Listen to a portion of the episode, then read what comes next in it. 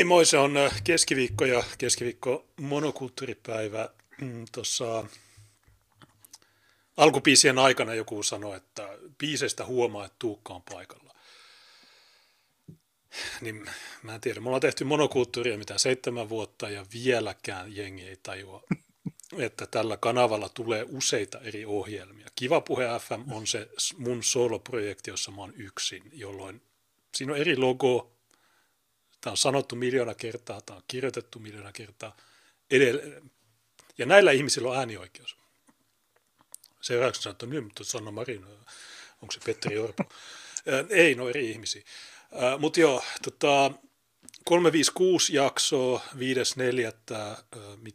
Tuossa alu, niin siinä oli myös yksi 70 000 kertaa on todettu, että Hitler on oikeassa. No, se on enemmän kuin Riikka Purra. joten hän on oikeassa. Ää, tota, niin, no, miten vaalit meni, Tuukka? Sä, mulla kaiku, tai kiertää ääni. Okay. Nyt ei taida enää kiertää. Joo. Tota, sä koitit, tai halusit tavoitella mua silloin, mutta meillä oli tosiaan vaalivalvojasta meneillään, ja ö, mun puhelimesta jaettiin niin sanotusti hotspottina, eli verkon, ö, onko se nyt verkon jakona vai mikä se on suomeksi, jaettiin yhteys siihen tuota, valvojaisiin, ja ainakin joskus aiemmin se on toiminut niin, että jos joku soittaa siihen puhelimeen, niin se katkaisee sen tuota, verkon jakamisen niin mä ajattelin, että nyt mä en tätä riskeeraa. Valvojasta oli ihan kivat, oli musiikkia, oli syötävää. Meitä oli noin siellä 40 paikalla.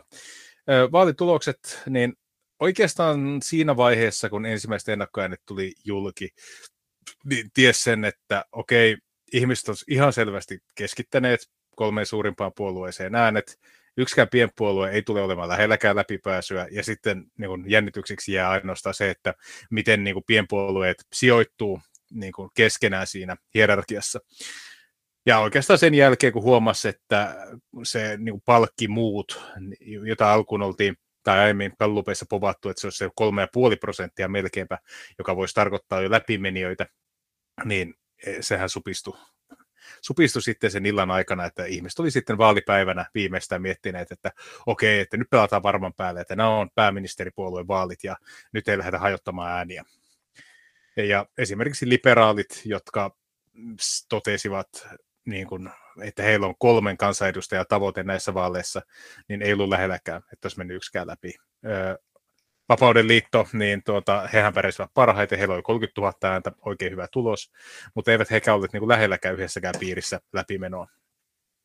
Ja sitten niin kuin reaktiot on näihin ollut sitten vähän toistaan poikkeavia, että osa on suhtautunut silleen, että joo, no ei voi mitään, tuota, meni miten meni ja nyt tuota, näillä eväillä sitten eteenpäin ja sitten mietitään, että missä onnistuttiin ja missä epäonnistuttiin ja mitä pitää tehdä jatkossa toisin. Ja musta tuntuu, että tämä meidän liike suhtautui siihen hyvin silleen neutraalisti. Ei ole kukaan lähtenyt ovet paukkujen pihalle, vaan enemmänkin silleen, että no niin, no nyt se ei oikein, se ei riittänyt tällä kertaa nämä, nämä eväät ja katsotaanpa sitten jatkossa, että mitä tehdään toisin. Sitten mä tietenkin huomasin, että oli myös toisenlaisia reaktioita, että oli ihmisiä, jotka oli eläköitymässä politiikassa suoraan, että he olivat miettineet, että mä oon laittanut 20 tonnia tähän kampanjaan rahaa ja sillä sai 300 ääntä ja mitä Ossikin sanoi, että hän on 50 tonnia laittanut rahaa ja niin edelleen. Mä ymmärrän sen, että jos on paljon rahaa laitettu peliä, on ollut voimakkaas semmoinen käsitys, että, että, että nyt mennään haastamaan järjestelmää ja sitten äänestäjät ei vaista mandaattia anna, niin totta kai se turhauttaa sen verran voi niin omasta vaalimenestyksestä sanoa, että ennen kuin mä lähdin valvojaisiin, niin mä sanoin, että jos mä semmoiset kuutisen sataa ääntä saan, niin mä oon aika tyytyväinen. Et, et siitä tuota, se on ihan hyvä, hyvä äänimäärä, se on enemmän kuin monella eduskuntapuolueen ehdokkaalla. Mutta sitten kun se jäi siihen 320, niin e, se oli semmoinen, miten voisi sanoa, ehkä hieman riittämätön. Ehkä mä olisin vähän toivonut, että se olisi ollut siellä to, lähempänä 500, mutta näillä nyt mennään. Et silleen ihan, mitä voisi sanoa, hyvät vaalit, että tuota, ihmiset pääs äänestämään ja vaihtoehtoja oli paljon ja nythän tapahtui sitten melkoisia muutoksia, kun aika monet puolueet tippuu nyt rekisteristä. Mä tuossa nopeasti laskeskelin, että kahdeksan kappaletta puolueita taitaa tippua nyt rekisteristä näiden vaalien jälkeen ja eikö liberaalit ole yksi niistä? Nehän on kahteen eduskuntavaaliin nyt osallistuneet. Joo, mutta nehän kerää ne sähköisesti päivässä tai jotain. Pääsee heti takaisin. Ei sillä... Se puoluerekisteri, Ruotsissa on hyvä suhtautuminen näihin puolueisiin, että no ei ole mitään rekisteriä, että haluat puolue, sulla on puoluepiste. Tämä suomalainen byrokratia, niin tämä on vähän tämmöistä turhan kankeeta, ei sillä ole mitään. Se ehkä se ainoa hyöty on se, että sitten se pakottaa Yleen antamaan teille ruutuaikaa, mutta sekin aika vähäistä. Niin, no mitä sitten muuta, no Hyvinkäällä, te, tai, tai mä näen Tommi Kotonen, mm. joka tutkii äärioikeistoa, niin se oli selvittänyt, että olette saanut siellä neljä prossaa, niin onko, oliko, oliko se Hyvinkään? Joo, se, se oli hyvin, Hyvinkään eräsäännöstysalueista, joo. Siellä, siellä on valtava ilmaherrus. Mutta e, siis, pitää, niin, mutta pitää, pitää niin todeta, että tai, tai myöntää, että eihän se tulos ollut semmoinen, että sillä hirveästi paukutellaan ja mennään kehuskelemaan toisiin pöytiin. Mulla tuli semmoisia kyselyitä Twitterissä, että harmittaako, että kommunistit sai enemmän. No okei, okay, kommunistit sai 3000, me saatiin 2300 vai 2400. Ei se hirveästi yhteiskuntaa muuttanut. tai se, että me saatiin enemmän kuin feministipuolue. Tuota, lakkasko feminismi nyt olemassa? Ei, ei, ei, se, ei se lakannut. Mm. Että ehkä mua kiinnosti enemmän se, että oliko kukaan lähelläkään edes sitä ensimmäistä paikkaa ja ei ollut. Ja se vähän niin kuin, sinänsä harmittaa. Mutta kuten nähtiin, että tämä ei koskenut ainoastaan tätä pienpuoluekenttää, vaan tämä kova keskittäminen, niin se näkyy myös eduskuntapuolueissa. Että jotenkin Helsingissä vihreät, vihreät siirtyi kannattamaan demareita, koska ajateltiin, että se, joka on pääministeri, niin se voi niin kuin yksin sanella hallitusohjelman, ja sitten kokoomuslaiset sanoivat, että jos äänestät liberaalia, niin Sanna Marin nousee pääministeriksi, ja varmaan persut niin kuin sanoivat omilleen, että ei kannata noille sirpalepuolueille antaa ääniä, koska meillä on nyt mahdollisuus nousta pääministeriksi. Ja niinhän siinä kävi. Kolme, äh, niin kuin, su, kolme suurinta saivat erittäin hyvän tuloksen ja muut miten kuten säilyttivät ennallaan kannatuksen tai romahtivat. Ja aika monet nytten erityisesti hallituspuolueesta tai edellisistä hallituspuolueestahan on todennut, että nyt lähtee puheenjohtajat vaihtoon ja nyt on aika mennä oppositioon ja niin edelleen. Että keskustan saarikko ei todennäköisimmin jatka tästä eteenpäin. Li Andersson ilmoitti että ei tule jatkamaan. Ohisalo sanoi, että hän, hän luopuu myös. Sanna Marin ilmoitta, ilmoitti nyt, että hän ei kyllä enää tuota, ei enää lähde ministeriksi ja eikä lähde puolueen puheenjohtajaksikaan. Eli tämä oli tämmöinen suuri äh, tuota, myllerrys. Ja sinänsä mä mietin, että onko se aina puheenjohtajien, puheenjohtajien kanssa vika, että onko ne tehnyt tosi huonoa politiikkaa, kun käy tämmöinen keskittämisilmiö, mutta jonkunhan se vastuun pitää kantaa. Ja sitten se tehdään tuolla tavalla. Mä vaan mietin, että kuka demareiden johtoon tulee Sanna Marinin jälkeen, joka parantaisi sen kannatusta. Tai kuka tulee keskustan johtoon, että se parantaisi sen kannatusta. Et en mä oikein usko, että se niin käy. Ehkä Väyrynen voisi parantaa keskustaa. Tässä tosiaan, niin kuin sanoit, niin on ollut paljon siirtymää tai keskittymistä, niin tosiaan nähtiin, että okei, vihreät menetti melkein 5 prossaa tai prosenttiyksikköä, vassarit menetti myös niitä, niin tavallaan joo, ne siirsi kaikki äänet äh, Sanna Marinille, mutta sama juttu keskustan kohdalla, että keskustasta siirtyy paljon ihmisiä persuihin ja sinne mitään äh, yllättävää että näin tapahtui, koska keskusta on koirille ja naisille. Että hmm. Jos olet katsonut, mitä ne on tehnyt. halla totesi tämmöisen itsestäänselvyyden, että Saarikon ei kannattaisi automaattisesti mennä oppositioon, koska ne oli neljä vuotta nyt näiden idioottien kanssa, ne tuhosi itse oman kannatuksensa, niin jos nyt niillä olisi mahdollisuus olla niin sanottujen oikeistolaisten, eli näiden no, feikki oikeistolaisten kanssa, niin ne vois parantaa sitten sitä, mutta onko sillä väliä? Mulle ihan, mä oon nähnyt, että Suvakke on vituttanut saatanasti, joten tämä ei voi olla kauhean huono tulos, mutta tietysti mä oon pettynyt ensinnäkin teidän tulokseen ja sitten yleensäkin tähän, no koska Orpo, kokoomus, niin niillä on 48 paikkaa, eli ne on ykkösenä, ja, eli ne pääsee niin kuin aluksi tekemään tätä, yrittää muodostaa hallitusta, niin ketä, ottaako ne persut sinne? No ny, nythän demarit on ilmoittanut, tai ainakin Sanna Marin sanoi, että ei lähde ministeriksi, eli voiko tässä käydä niin, että sinne tulee uusi puheenjohtaja, ja se uusi puheenjohtaja onkin semmoinen, jolla ei olekaan enää samanlaisia esteitä tehdä yhteistyötä kaikkien puolueiden kanssa, kun Sanna Marinhan ilmoitti, että tuota, hän ei tule perussuomalaisten kanssa tekemään yhteistyötä. Ja mä, mä en oikein tiedä, mitä, mitä niin kuin mahdollisuuksia siellä on. Demarit varmaan pyörtää jossakin kohtaa sanansa. Ehkä ne lähteekin eri puheenjohtajan kanssa hallitukseen, kokoomuksen kanssa on sinipuna ollut aiemminkin. Sitten sinne tulee varmaan jotain apupuolueita, ehkä vihreät, en tiedä, RKP. Että sieltä voi tulla semmoinen tuota, sinipunahallitus, mikä on aika karmea, mutta siinä sinipunassa on sekin karmeus, että perussuomalaiset jää silloin oppositioon, jolloin he kasvaa entisestään, ja jos puhutaan puhtaasti niin kuin pienpuolueen näkökulmasta, niin mehän tietenkin toivotaan, että perussuomalaiset lähtee hallitukseen koska silloin syntyy niitä niin kuin, mahdollisuuksia vaatia tiukennuksia maahanmuuttolinjaa, mutta sitten jos sulla on tämmöinen iso nosteessa oleva niin kuin populisti-konservatiivipuolue oppositiossa, niin kyllähän se turhautuminen purkautuu sitten sinne jatkossakin.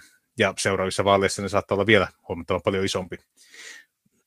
Ja, mutta sitten toisaalta myös se, että jos ja kun perussuomalaiset menisivät kokoomuksen kanssa hallitukseen ja sinne saataisiin jotenkin räätälöityä semmoiset niin kuin, semmoiset puolueet, että saataisiin enemmistöhallitus, niin mitä siihen oikein jää muuta jäljelle kuin RKP ja kristillisdemokraatit ja sitten RKP on ilmoittanut, että he eivät suostu perussuomalaiseen politiikkaan, mutta kuinka paljon Purra on valmis antamaan periksi, jotta muut puolueet suostuu tulemaan siihen porvarihallitukseen. Ja se on sitten, että jos lähdetään tuota, täysin joku RKPn ehdoilla muodostamaan hallitusohjelmaa, niin se ei ole hirveän maahanmuuttokriittinen, se ei ole hirveän kansallismielinen paketti, vaan se menee siihen, että EUssa pysytään ja tuota, länsiintegraatio on paras juttu ikinä ja tuota, työperäinen maahanmuutto rock rock. Tarvitaan tomaatin poimijoita, äh, närpiä. Mutta äh, niin, no, mitä mä katoin sunnuntai, tosiaan oli tosi energinen vaaliseuranta sunnuntaina, se ei ollut monokulttuuri FM, se oli kiva puhe FM, äh, niin siinä, äh, jos mä nyt oikein muistan, niin näytti siltä, että persut, kokoomus, kristilliset ja liike nyt, niin niillä olisi kai sata paikkaa, niin se olisi se kaikista tiukin hallitus mm. pohja.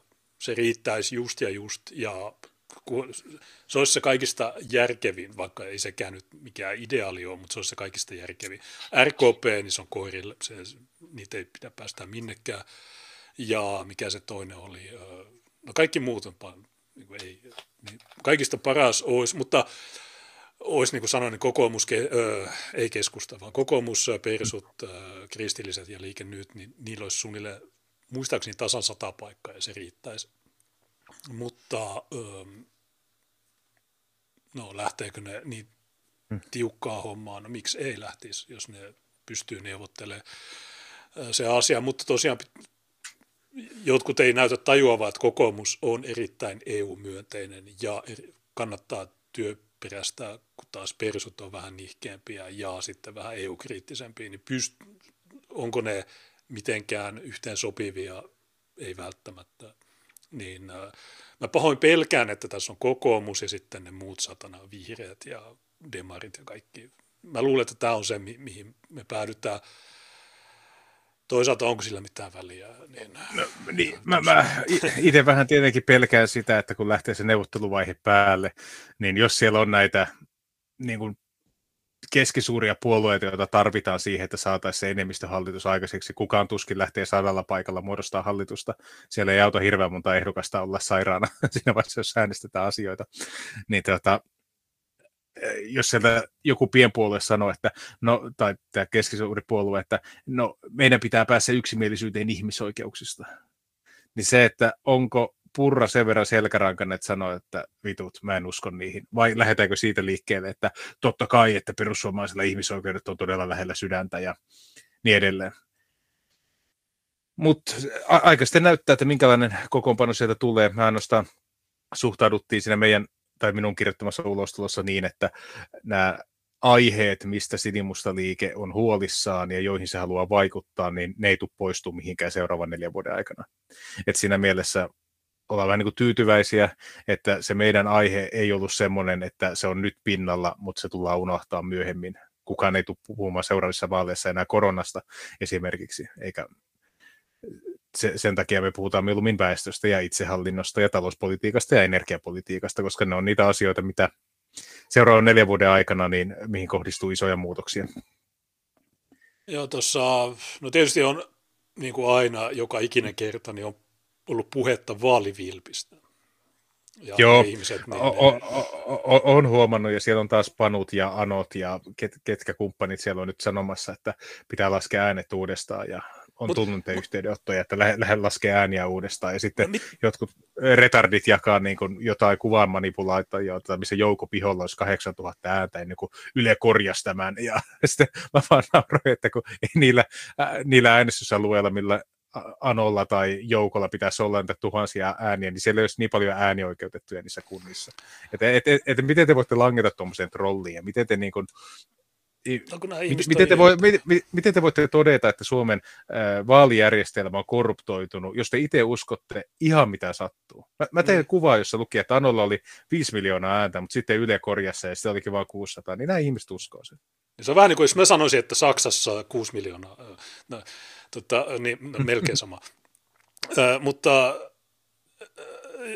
niin kuin, okei, no oletetaan, että se vaalivilppi on tapahtunut. No mitä vitu hyötyä on mennä laskemaan uudestaan ne, kun jos sä menet laske, niin ne on ne vilpilliset äänet, niin okei, mä menen laskemaan uudestaan, että on, mitä sä todistat niillä?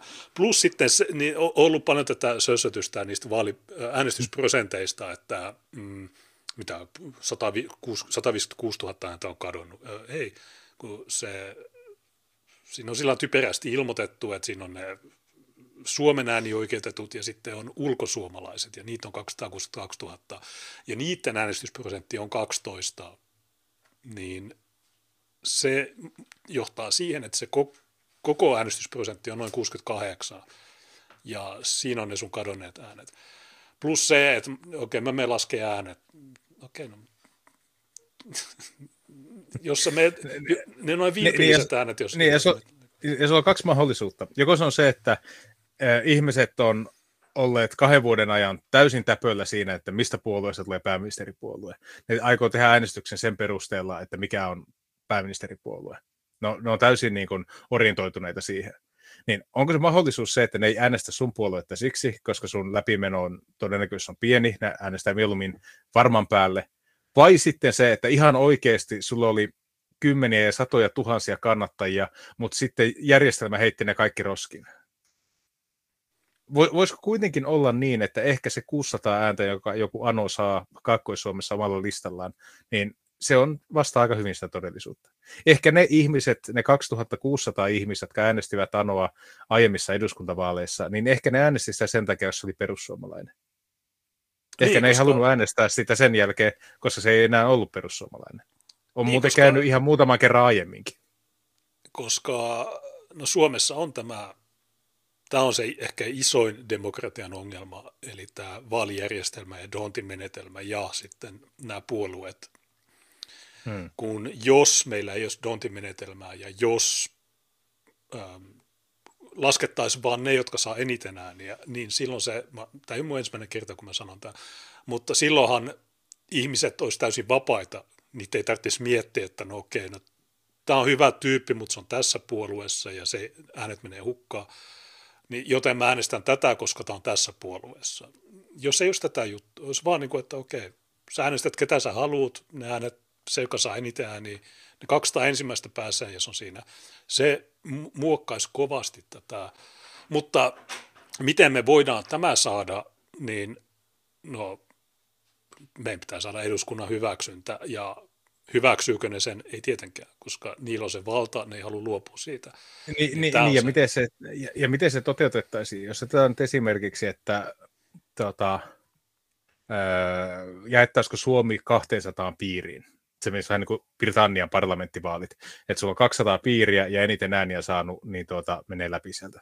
Ja kaikki mm. muut, niin se on ihan sama niille for dogs. Mä, mä ehdottaisin sillä että olisi vain yksi vaalipiiri. Koko maa on vähän niin kuin eurovaaleissa, että yksi vaalipiiri. Ja sitten luovutaan kaikista näistä puolueen, tai tästä Donti-hommasta. Ja sitten katsot, koko maa, koko maa on yksi vaalipiiri ja ne, jotka, ne 200, jotka saa eniten. No joku sanoo, että no niin, mutta sitten Lapista kukaan ei pääse ja näin ja näin. No mistä me tiedetään? Tehdään semmoinen kokeilu. 12 vuoden kokeilu, katsotaan mihin se johtaa ja sitten no, jos no, se, semmoinen, se, niin semmoinen kysymys mulla tulee, että jos ei niitä piirejä olisi, olisi vain yksi iso Suomen vaalipiiri ja ehdokkaiden määrää ei oltaisi mitenkään rajoitettu. Nythän näissä eduskuntavaaleissa oli, mitähän olisi mahtanut olla, 2400 ehdokasta vai oliko niitä vielä enemmän, niin jos niitä ei ole mitenkään jaettu piireihin, niin miten esimerkiksi teet semmoisen vaalikoneen, missä on tuhansia ehdokkaita. Tai entä jos siinä ei vaadita edes sitä, että se on puoluerekisterissä, niin onko se, että kaikki, ketkä ilmoittautuu itse jollakin tunnistuspalvelulla, niin ne voi olla ehdokkaita. Ja jolloin meillä olisi varmaan sanotaan 50 tai 60 000 ehdokasta, niin se tarkoittaisi sitten sitä, että ei enää olisi mitään vaalipaneeleita, eikä olisi mitään vaalikoneita, koska se olisi ihan äh, mahdotonta enää toteuttaa niitä sillä tavalla, että niissä olisi mitään hyötyä niissä koneissa. No ensinnäkin, jos siellä olisi 60 000, niin no, jotkut vain ilmoittautuu läpällä, mutta ei ne koskaan jaksaisi edes täyttää niitä, joten se ei jo poistaisi niitä, mutta joo, mä, mä näen ton, tonkin ongelman. Tämä tiedä, kokeillaan. Niin, no, niin mä en ole vallassa, mä en voi päättää tästä. Tämä on vaan mun heitto, että, että jos haluaisi parantaa demokratiaa, niin se olisi tietysti mitä kannattaisi tehdä. Sitten tosiaan joo, nämä vaalivilppi-sössöttäjät, niin miksi hemmetissä ne ei mene vaalipäivänä sinne vaalilautakuntaan monitoroimasta tai niihin äänestyspisteisiin. Menisi sinne, sanotaan, että okei, mä haluan nähdä, että miten te laskette nämä. Sitten ai jaa, jaa, tämä menee näin. Aha, okei, no, hmm. ja tässä ei huijata. Se ainoa tavallaan se huijauksen mahdollisuus on niissä ennakkoäänissä, koska ne, niitä säilytetään joku viikko, niin joo, jos sä pääset niihin käsiksi, niin sä voit, ja sulla on, sulla on niitä keltaisia kuoria näitä, okei, niin silloin sä voit feikata ne äänet, mutta sekin, siinäkin olisi se vaara, että siinä tulisi semmoisia semmoisia juttuja, joista näkisi, että on selvästi huijattu. Mutta joo, nämä, en mä tiedä, miksi tämä maa on täynnä tämmöisiä MT-keissejä, jotka ei koskaan poistu mistään kellaristaan, ja sitten aina tulee, että niin, mutta, mutta, niin, mutta UEFA, tieto ei natoroa. Mm.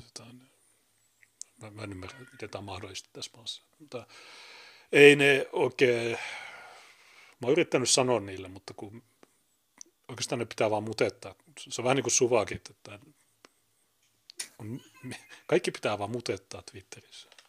Se on mun hmm. lempitoiminto nykyään Twitterissä.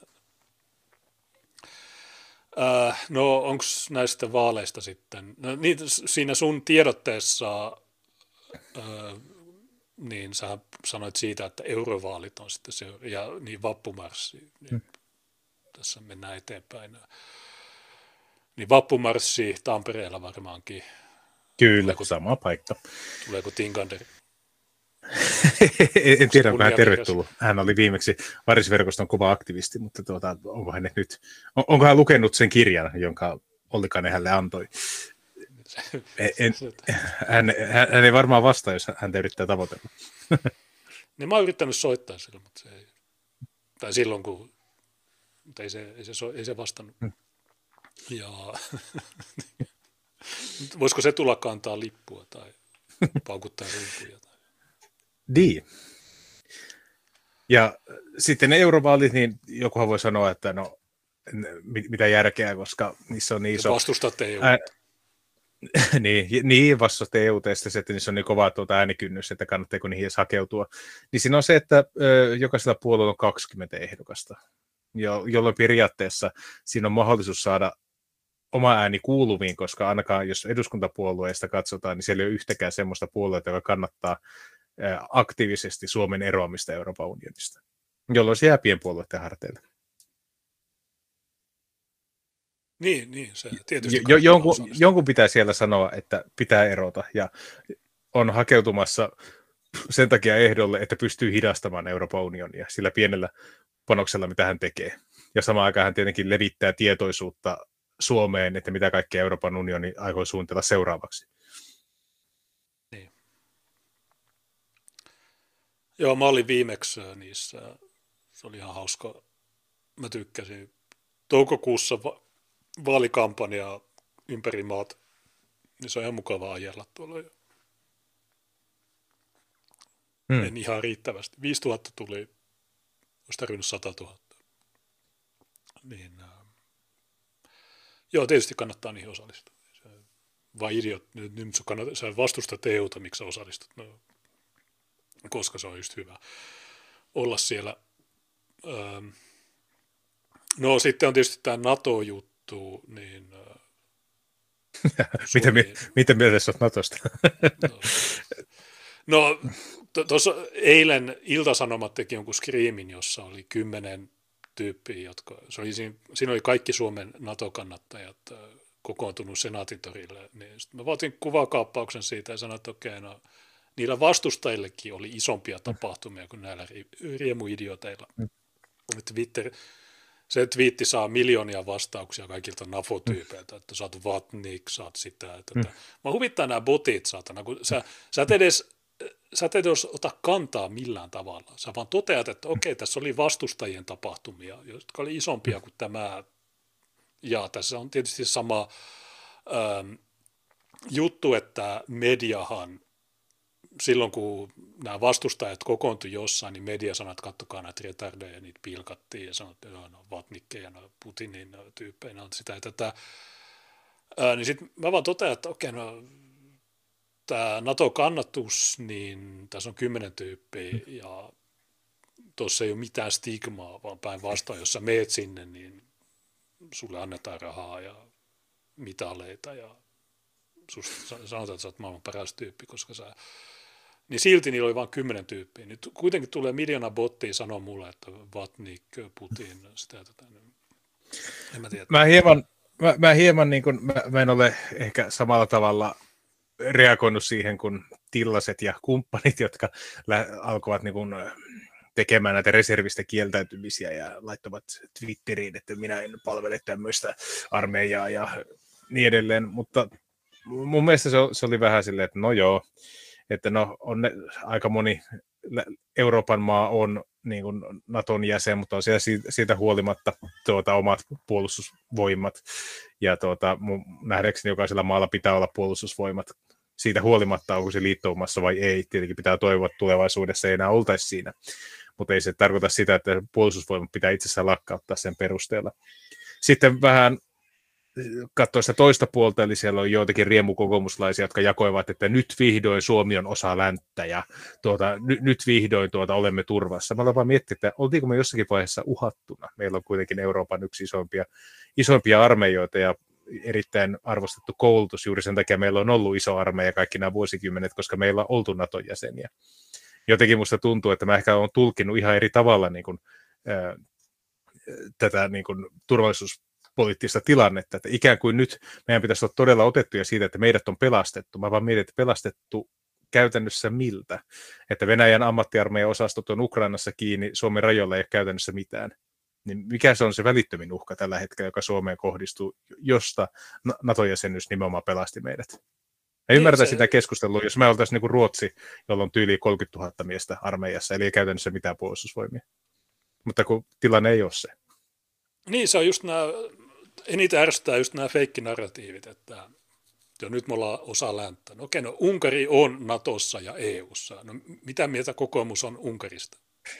niin, kyllä. No, nämä, nämä, nämä on fasisteja, nämä on, nämä on putinisteja, nämä ei kannata edes LGBT.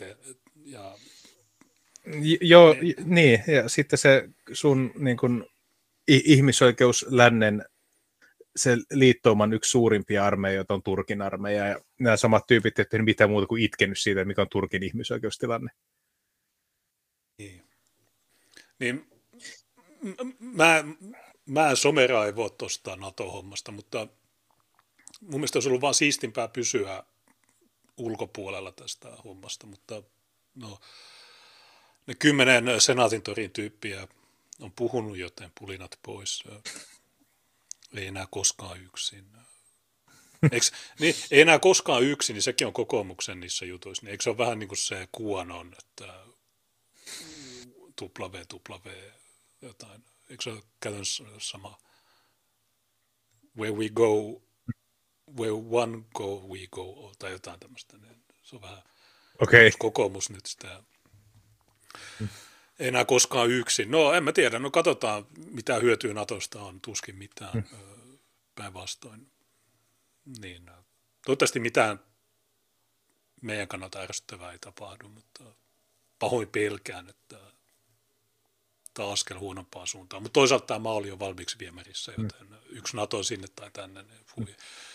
Ei se... Niin, ja sitten, sitten mun mielestä se, että niin kyynel vierähti silmässä, niin se mä okei, okay, no Viro on ollut nyt vuosikymmeniä Naton jäsenmaa. Sen ymmärtää, että se on Naton jäsenmaa, koska se on pieni valtio, jolla ei ole omia uskottavia puolustusvoimia. Mutta Suomi on paljon isompi maa. Suomi on kyennyt olemaan sen ulkopuolella.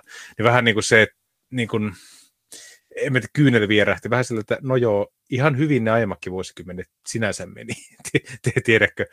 Kyllä mulla luotto on ollut Suomen armeijaa ennenkin. Mulla ei ole semmoista oloa, että nyt iso paine niin kuin lähti harteilta pois.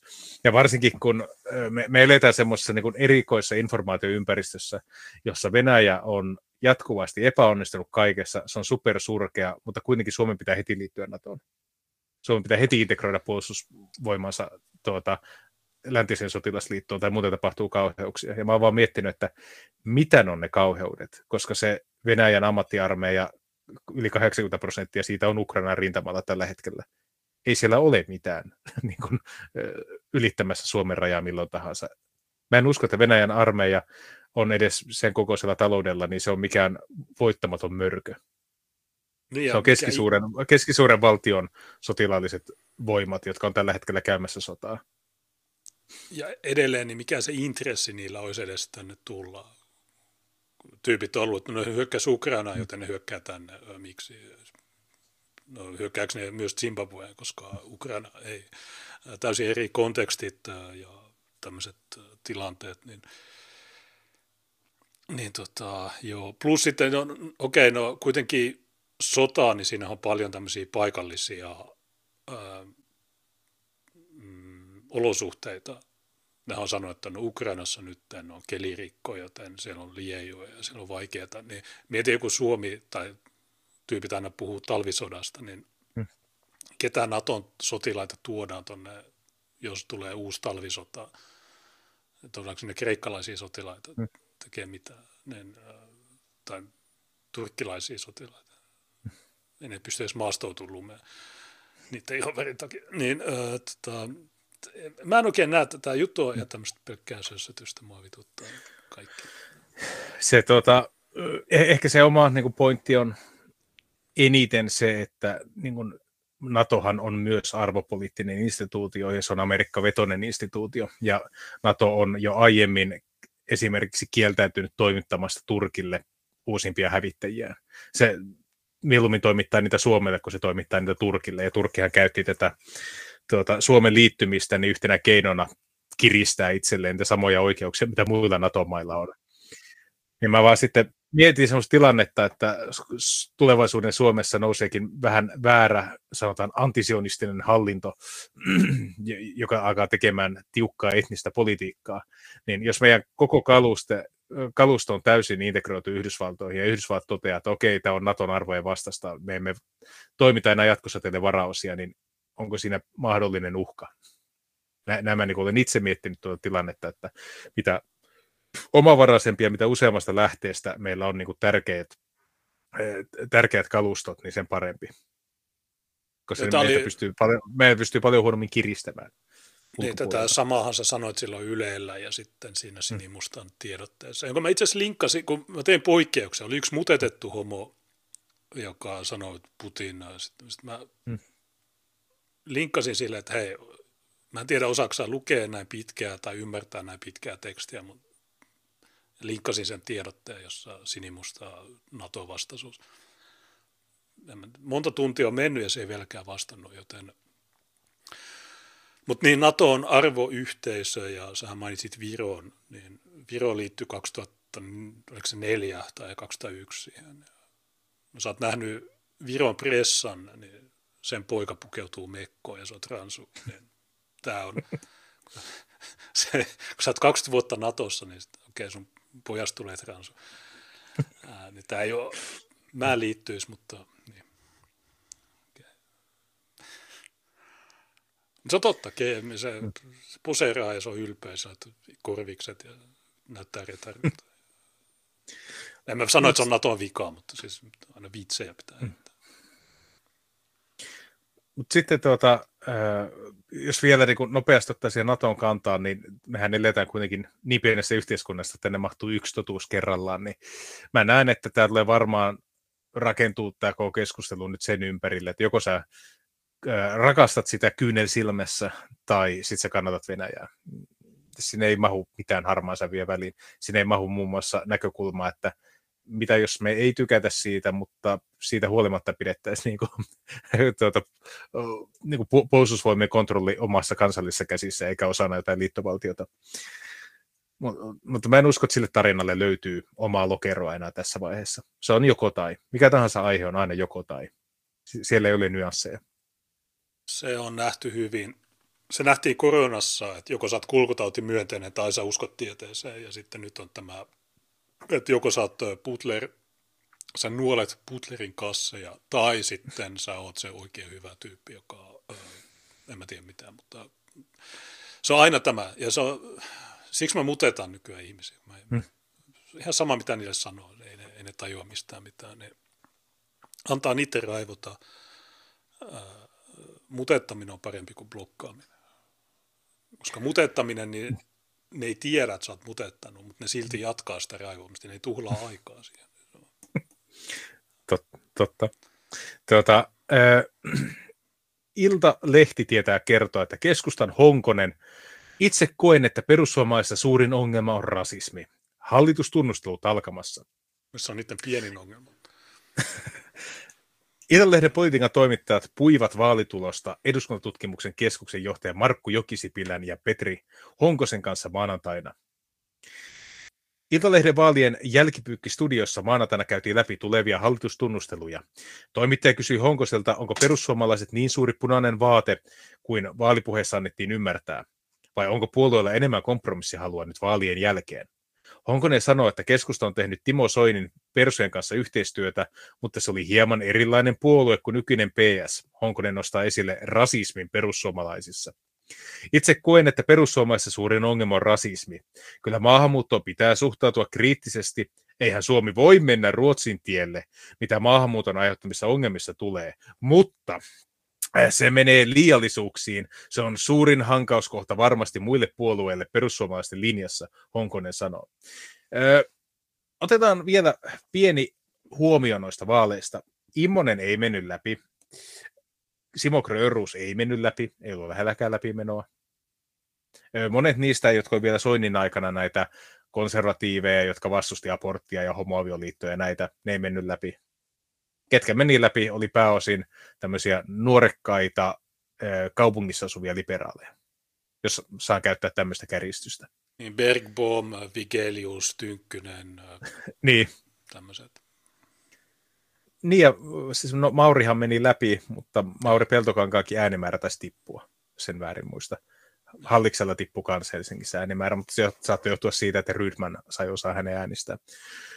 Mutta tota, niin kun, jos miettii, että onko siellä erityisen voimakasta maahanmuuttovastasta kansallismielistä niin kun porukkaa enää jäljellä, niin mun nähdäkseni ei se oikeastaan ole. Jos ei sillä olisi tämmöistä halla jättämää leimaa, niin se puolue voisi olla ihan mikä tahansa oikeasta konservatiivinen puolue, mitä Euroopassa on.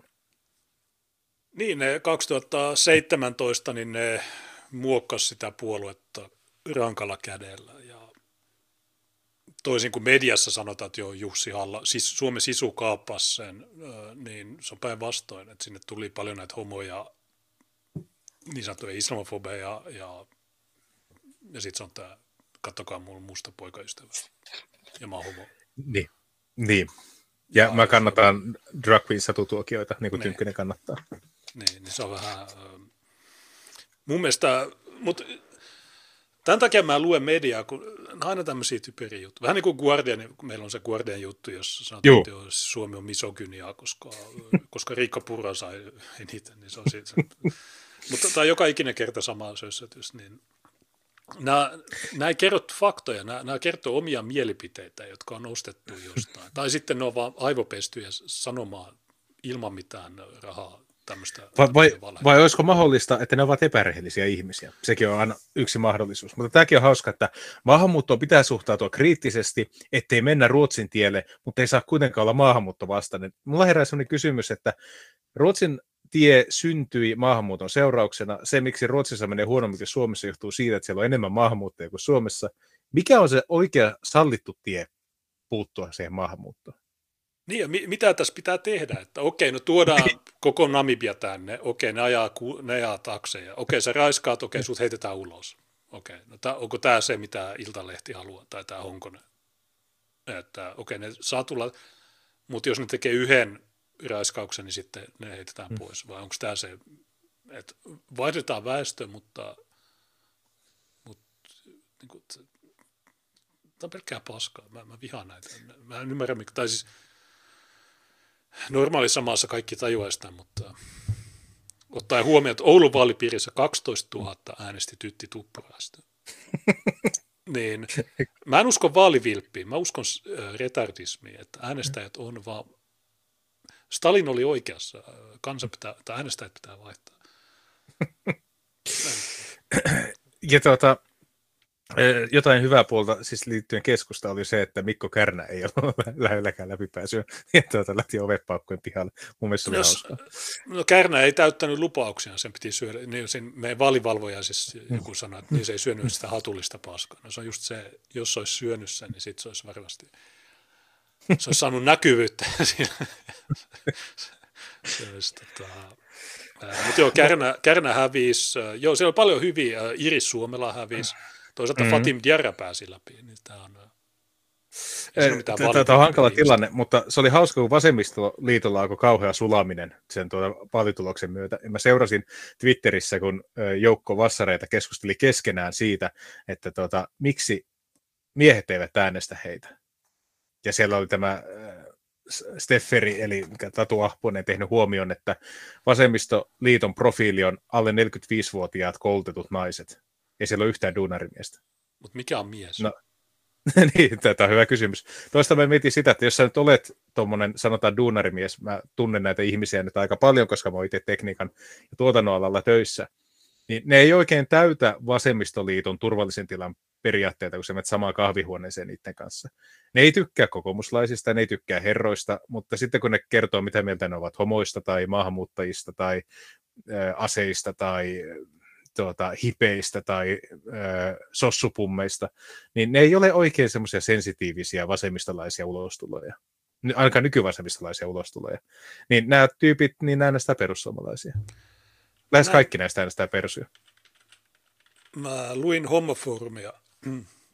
Ja äh, siellä joku oli kai linkannut Timo Soinin blogiin. Ja no Timo Soini sanoi on saman, mitä just sä just nyt tässä sanoit. Eli se oli itse asiassa aika hyvä, äh, jos tämä on se, kun mä en ole it, tätä itse juttua, mä vaan niin kuin lainauksen, mitä Kepu sai, mitä sai, miehiä ei kannata potkia, demok- mikähän se näistä on. Vaaleissa tapahtui paljon, kaikki ei mahdu yhteiseen, yhteen blogiin.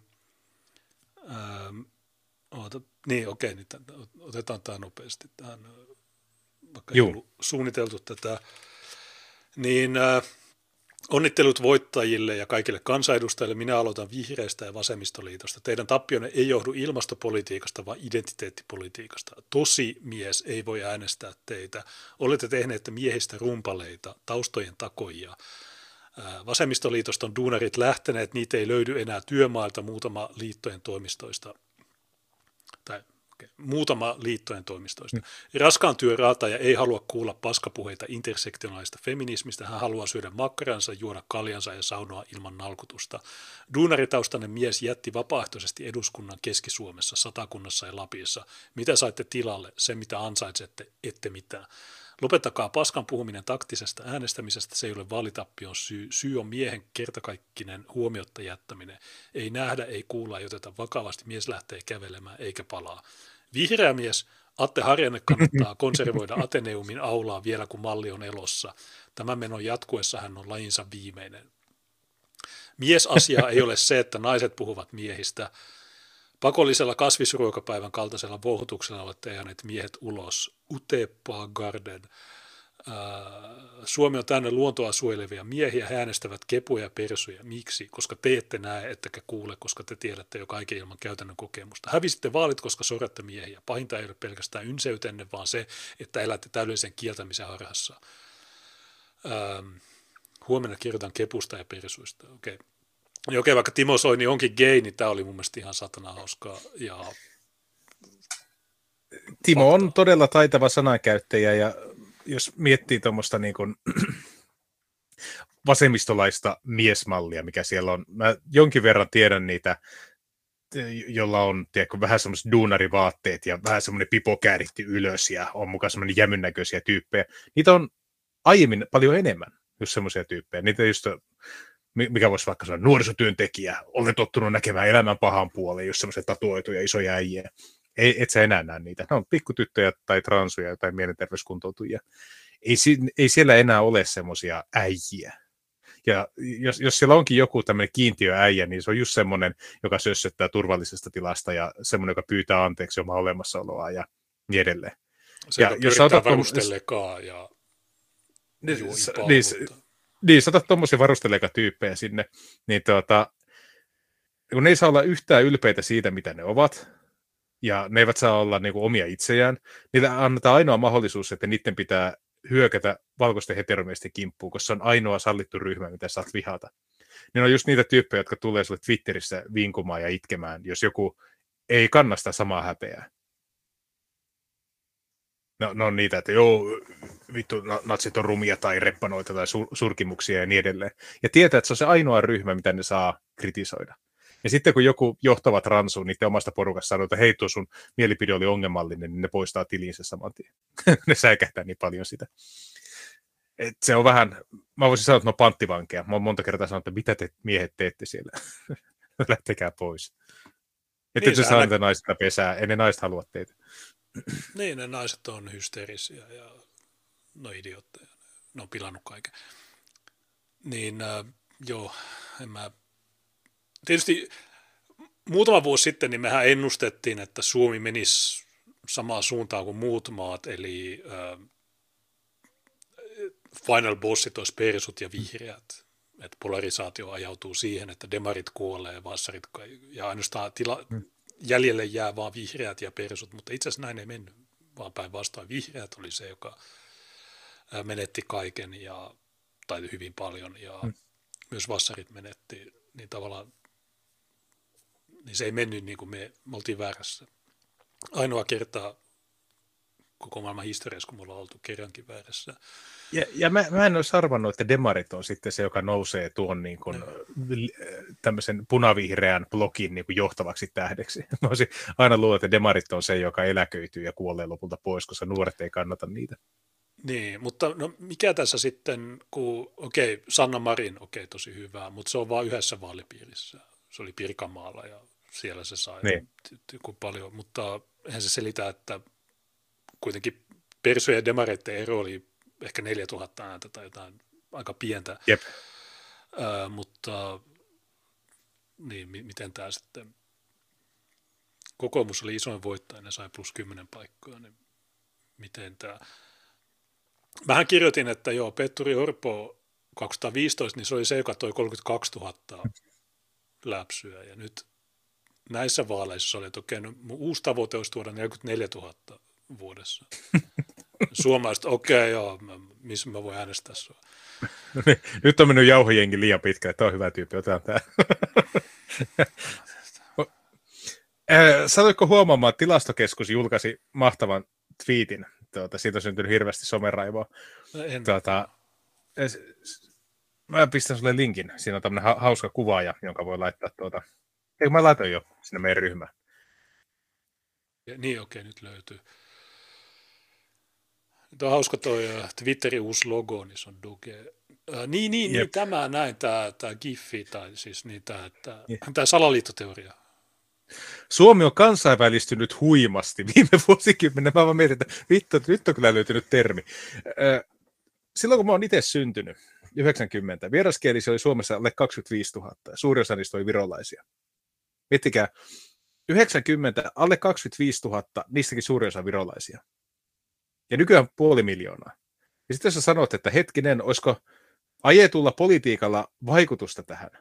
Olisiko sillä vaikutusta, että kaikki propagoi suuremman maahanmuuton puolesta ja kaikki maahanmuuton esteet pyritään purkamaan? Voisiko se johtaa tähän tilanteeseen? Ja se tulee Oulat ja muut, joo, toi just tuommoinen Christchurchin salaliittoteoria, joka johtaa kuolemiin. Ja, ja. Niin sä näet tämmöisen käyrän, että huima kansainvälistyminen. Ja ne suvakit, joiden mielestä on hieno juttu, ne jakaa tätä ja ne sanoo, että jes, hyvä suunta. Jos vastustat tätä, niin se ilmiö lakkaa olemasta. Mä oon edelleen hämmentynyt, että tää on niinku, tästä ei saa otetta, tästä väestökehityksestä. Siinä vaiheessa, jos sä kritisoit sitä, niin se lakkaa olemassa kehitys. Niin, no siis se, mitä Oula ja nämä sanoo, että no, kun tämä on luonnollista. Niin. Tässä ei ole mitään politiikkaa tai mit, kukaan ei, ei niin kuin tahallaan tee tätä. Niin, mutta on, on täysin puhut... luonnollista, että, kolmessa, että 30 vuodessa tänne yhtäkkiä vain ilmestyy 500 000 hengen porukka, jota ei koskaan aiemmin ollut täällä. Miksi ne ei tullut aikaisemmin? Niin. Tai mikä on niin, se, on vielä, se on vielä eeppinen, kun suakin tulee sanoa, että Suomi on aina monimuotoinen. Suomi ei edes vuonna 90 ollut monimuotoinen, se sana varsinaisessa merkityksessä. Mä asuin Helsingissä vuonna 86, niin, niin se, se, Oulu on moni, tai mikä tahansa minikylää, jossa joku vittu Ylivieskakin on monimuotoisempi nykyään kuin Helsinki silloin. Niin. Tai monimuotoisempi. Hmm. Kan- nykyään Ylivieska on kansainvälistynyt. Niin. Iltalehti tietää kertoa, että brittikolumnisti mielestä naisviha kampitti Marinin. Eli tämän johdosta Riikka Purra sai helvetisti ääniä ja Sanna Marin ei niin paljon, niin se johtuu naisvihasta. O- onko kuullut tästä? Äh, no, mä oon nähnyt sen Guardianin kun mä oon lukenut sitä. Naisviha kampitti. Okay. Marini kaatoi viime viikonlopun vaaleissa naisvihaa, joka roihahti bilekohusta. no, okei. Okay. Okei. Okay. Väite perustuu erityisesti viimevuotisen bilekohuun, jossa pääministerin vapaa-aikaa ruodittiin somessa ja lehtien sivuilla. Pitkässä juoksussa tavoite ei ollut saada häntä lukkojen taakse, vaan kaataa hänet. Williams kuvailee esimerkiksi huumespekulaation tavoitteita. Williams kuvailee pienen valtion kirjanpitäjien ja kovien oikeistoideologien liittoa ulkoapäin vakaammaksi ja arvokkaammaksi kuin todellisuudessa on. Mutta Marin biletyttöä vastaan se toimi mielikuvan markkinointina äänestäjille. No, mutta eikö Sanna Marin saanut kuitenkin, tai mä en tiedä, mutta eikö se kuitenkin nostanut sen äänimäärän? Niin. Eikö hänen johtama puolue saanut kolme prosenttia enemmän kuin edellisessä vaaleissa? kolme paikkaa ainakin, tai jotain. Niin, niin totta. Mariniin kohdistunut systemaattinen noitajahti alkoi toden teolla pilekohusta. Sitten ei Marinista, niin. Marinista puhuttiin nuorena johtajana, mutta pätevä, järkevä ja toimiva hallitus ei pääse valokeillaan maailman näyttämöllä etenkään pandemia ja sodan aikana. Kolumnisti toteaa, että monet hänen toimikautensa elementit jäävät huomioimatta, kuten koronapolitiikka, NATO-hakemus sekä sosiaali- ja finanssipolitiikka. Öö, Okei, okay, tosi hieno teikki. Tiesitkö Joe, että tuon edellisen hallituksen kaikki puheenjohtajat oli naisia? Ministereistä merkittävä osa oli naisia, kaikista tärkeimmät salkut oli naisilla. Sitä, siihen aikaan sanottiin, että tämä on feminististä politiikkaa, tämä on parasta ikinä, tämä vie Suomikuvaa maailmalle, Sanamari on paras juttu ikinä. No nyt se ei riittänyt. Suomesta olisi sitä mieltä, että ei, ole, ei, ei, ei, nyt ei. Niin, mutta niin, kun... Tarkoittaako tämä sitä, että Suomessa on aina vihattu naisia? Vai johtuuko se siitä, että se hallitus ei ollut ehkä niin hyvä? Mutta kun siis on joka ikinen kerta tätä samaa paskaa, että Guardian, niin se on brittien Hesari. Kansanuutiset. Ja No, okei. Okay.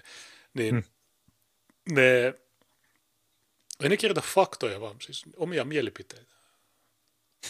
Ja ne on typeriä mielipiteitä. Ne on idiootteja. Ne, hmm.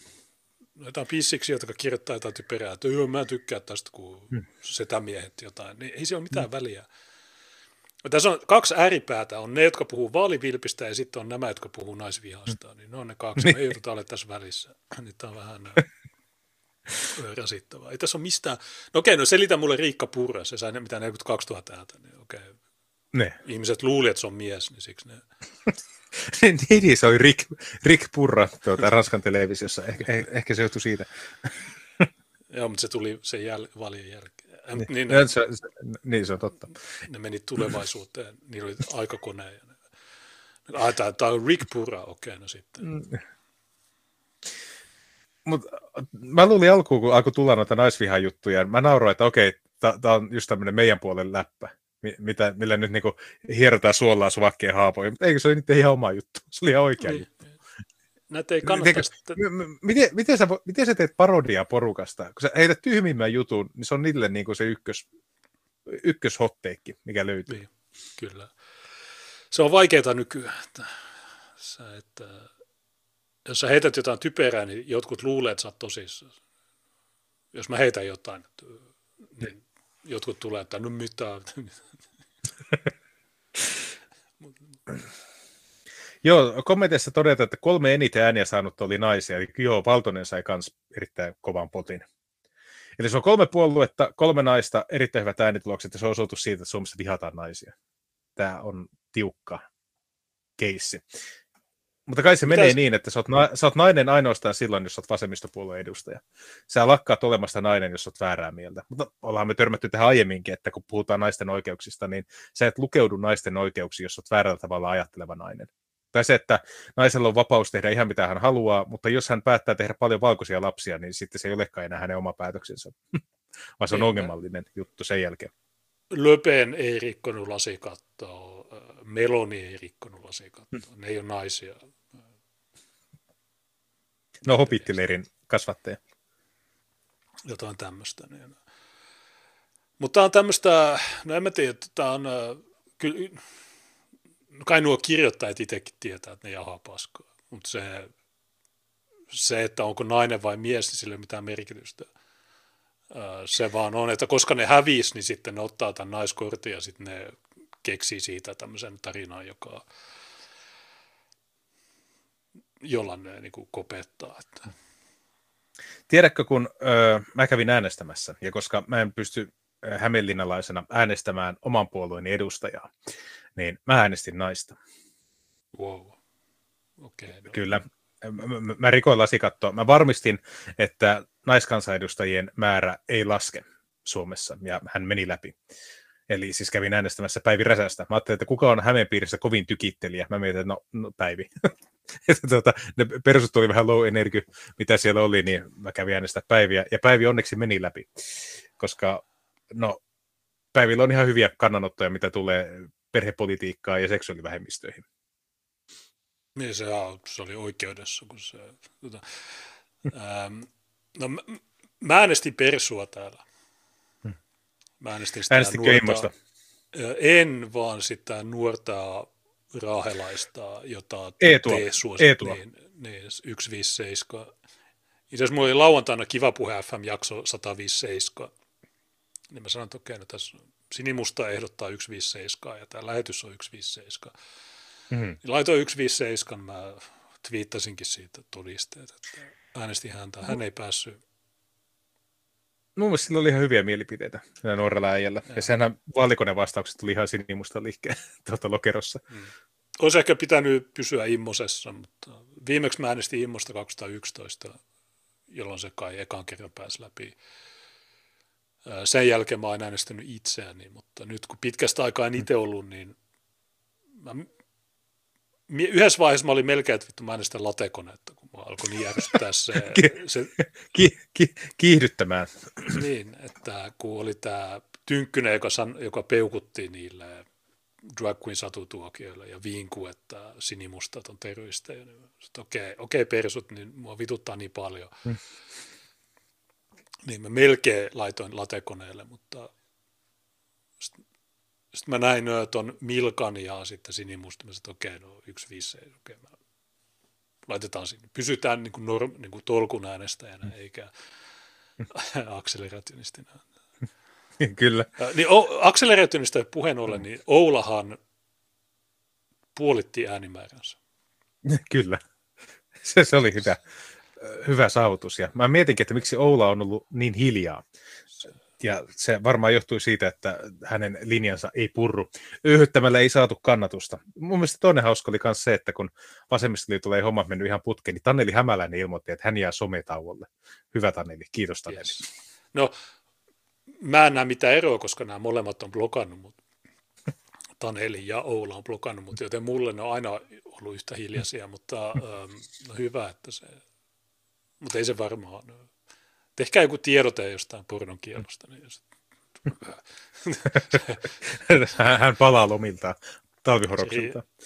Se, se, niin kuin se meemi, että okei, okay, missä Ruotsi ja sitten Suomi ja Norja, että okei, okay. ja sitten se Ruotsi rikkoo seinää ja tulee, tuo Taneli Hämäläinen on just se, että ähm, mutta joo. Niin, niin tässä jutussa kolumnin mukaan äh, tota, elementit jäivät huomiota, kuten koronapolitiikka, NATO-hakemus ja sosiaali- ja finanssi. Mikä, kun tämäkin on ollut yksi, mitä Suvakit on paljon sanonut, että joo, mutta kun, kun mä oon nähnyt joitakin ihmisiä, jotka sanoo, että niin, mutta tässä on ennätysmäärä yrityksiä, jotka on joutunut konkurssiin. Mm niin sitten suvakin tulee niin, mutta jos meitä ei olisi ollut, niin me ollaan vähän niin kuin koronarokote, että jos meitä ei olisi ollut, niin sitten olisi ollut vielä enemmän köyhille ei olisi ruokaa. Niin, niin kuin niin, esimerkiksi niin, Keronen san... Ja mä en ymmärrä sitä itkua siis siitä, että joo, että näitä tyttöjä, niin näitä ei oteta vakavasti ja niiltä ei kysytä tämmöisistä vakavista, vaikeista asioista, vaan just tämmöistä niin kuin naisellisia höttöjuttuja, että se on tosi alentavaa. Okei, joka kerta kun Sanna Marilta kysyttiin, niin se ei ikinä vastannut niihin. Se ei ikinä osallistunut niihin, tuota, niihin ohjelmiin, missä noista asioista oltaisiin kyselty yhtään mitään, vai sysättiin jollekin avustajalle hoitaa se homma kotiin. Ja niin. mihin hän itse keskittyi oli nimenomaan mielikuvamarkkinointi, eli ollaan mahdollisimman paljon kameran ääressä ja mahdollisimman paljon kuvataan itseä, koska tiedetään, että ollaan hyvän näköisiä, niin on, kannattaa laittaa itseään likoon. Paljon enemmän hän, he tykkäsivät olla naistenlehtien jutuissa, missä kaikki vaan kehu heitä, kun olla niin kuin vittuilun kohteena jossain joku politiikan toimittajan pressissä.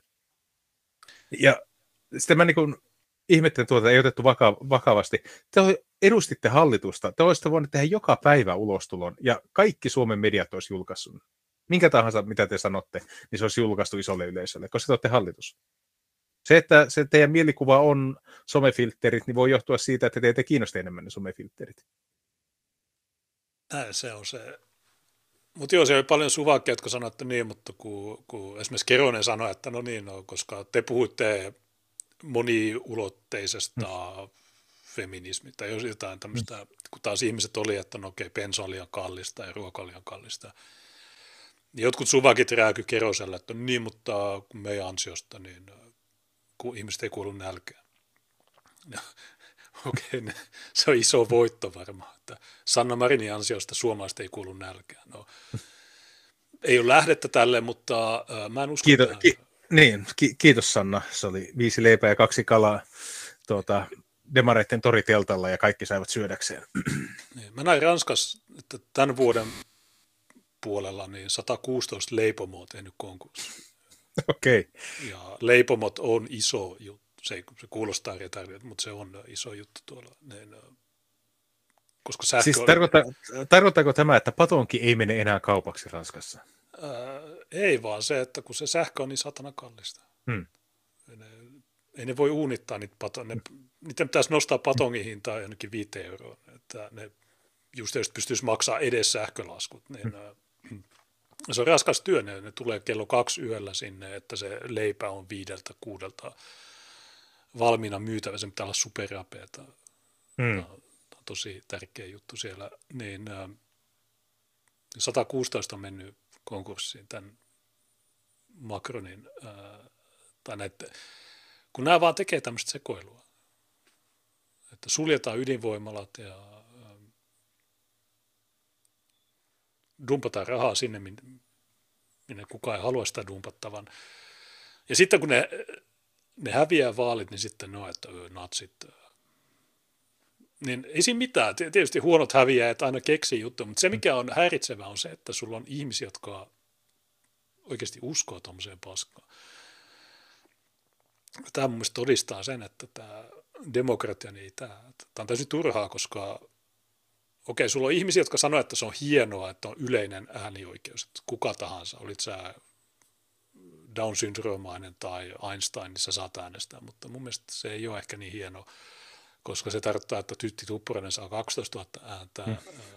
ja nämä saa, niin, tai Fatim Diarras pääsee hmm. läpi, niin mitä hyötyä siitä on kenellekään? Että jotkut maailman tyhmimmät ihmiset saa äänestää ja sitten sinne tulee tämmöisiä maailman typerimpiä tyyppejä, jotka on selviä kusettajia. Niin kuin Petteri Orpo. Mm. Mun mielestä se, niin kuin, mä oon nähnyt rehellisempiä autokauppiaitakin kuin Petteri Orpo. Mielestäni hämmentävää, että siihen uskotaan. Mutta mennään eteenpäin. Helsingin Sanomat on kertonut kivasta tuota illanvietosta. Tässä on siis kohtaaminen. otsikko kiinnitti huomioni.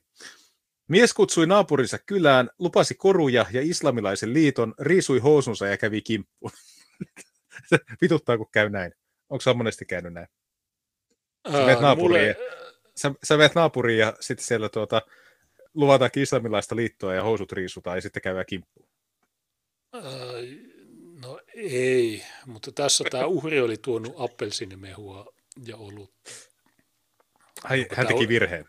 Appelsinimehua oli liikaa no kun islamissa ilmeisesti alkoholi on jotenkin kiellettyä, niin tässä niin uhri oli tuonut mukana olutta ja appelsinimehua, kaksikko oli nauttinut juomia, tanssinut ja laulanut. Mutta sitten tässä vaiheessa yllättäen mies oli riisunut alaruumiinsa paljaaksi. Ja sitten se nainen pakeni. Tämä nainen on Tapahtuma... Niin.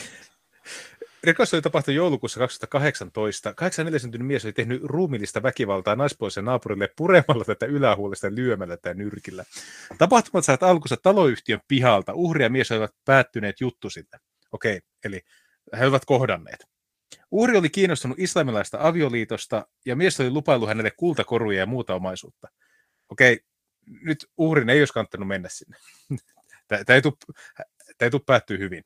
Olisi kannattanut ottaa ne kultakorut viedä ne kaniin ja sitten... Kaksikko oli nauttinut juomia, tanssinut ja laulanut.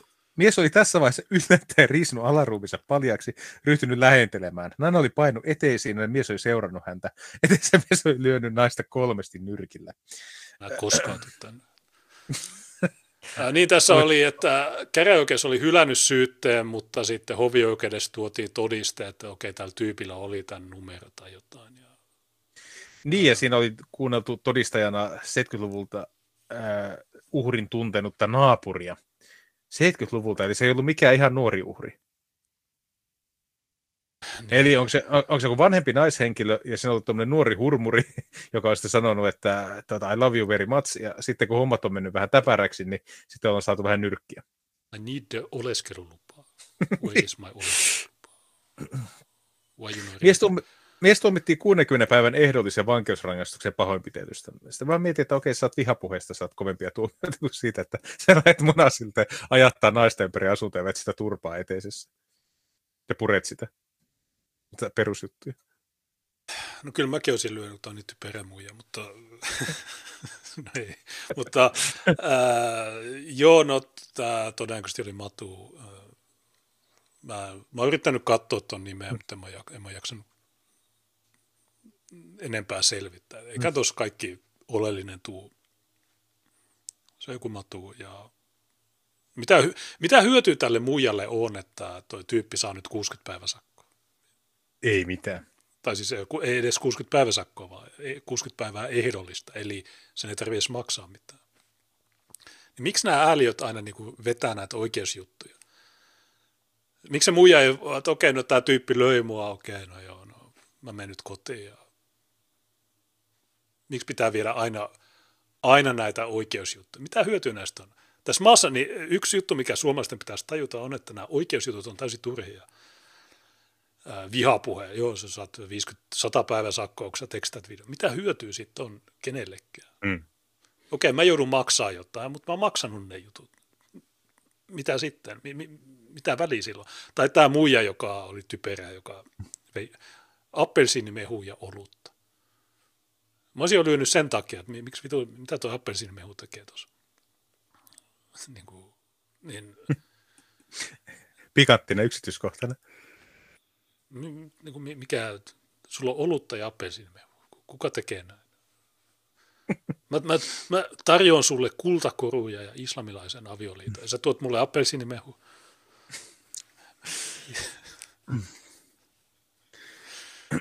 Se voisi ottaa niinku ehkä pari juttua. Mä joudun tänään pitää pikkusen lyhyemmän lähetyksen. Mutta tuota,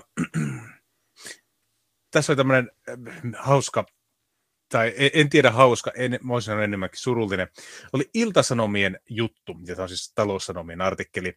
Ö, otsikko on, että en löydä Tinderistä ketään, joka haluaisi treffeille. Lukija kertovat, miksi lapsia ei synny. Me ollaan monokulttuurissakin otettu useampaa kertaa kantaa siihen, että Euroopassa on suhteellisen heikko syntyvyys, ja Suomi ei tee tässä asiassa yhtään poikkeusta, ja tässä on sitten semmoinen ongelma, että kun puhutaan ö, huoltosuhteesta, niin se tarkoittaa sitä, että yhä pienemmät, pienenevät sukupolvet joutuvat ottaa isomman roolin semmoisen järjestelmän kannattelemisesta, josta he eivät enää itse hyödy. Eli meillä on ollut semmoinen taloudellinen malli, että aina seuraava sukupolvi ottaa kantaakseen edellisen sukupolven jääneen alijäämän, ja sehän toimii ihan hyvin niin kauan kuin väestö kasvaa. Ja siinä vaiheessa, kun se ei enää kasva, niin se järjestelmä muuttuukin semmoiseksi, että nuoremmilta sukupolvilta odotetaan paljon korkeampaa tuottavuutta, jotta ne pystyy maksaa eläkkeet ja vanhushoidon, mitä heitä vanhemmat sukupolvet tarvitsevat. Ja se on vähän epäreilu tilanne tietenkin nuorten sukupolvien osalta, koska tuota, he joutuvat maksaa aika paljon palveluista, mitä he eivät itse käytä, ja he tulevat menemään eläkkeelle paljon myöhemmässä iässä, mitä heidän tuota, edeltäjänsä.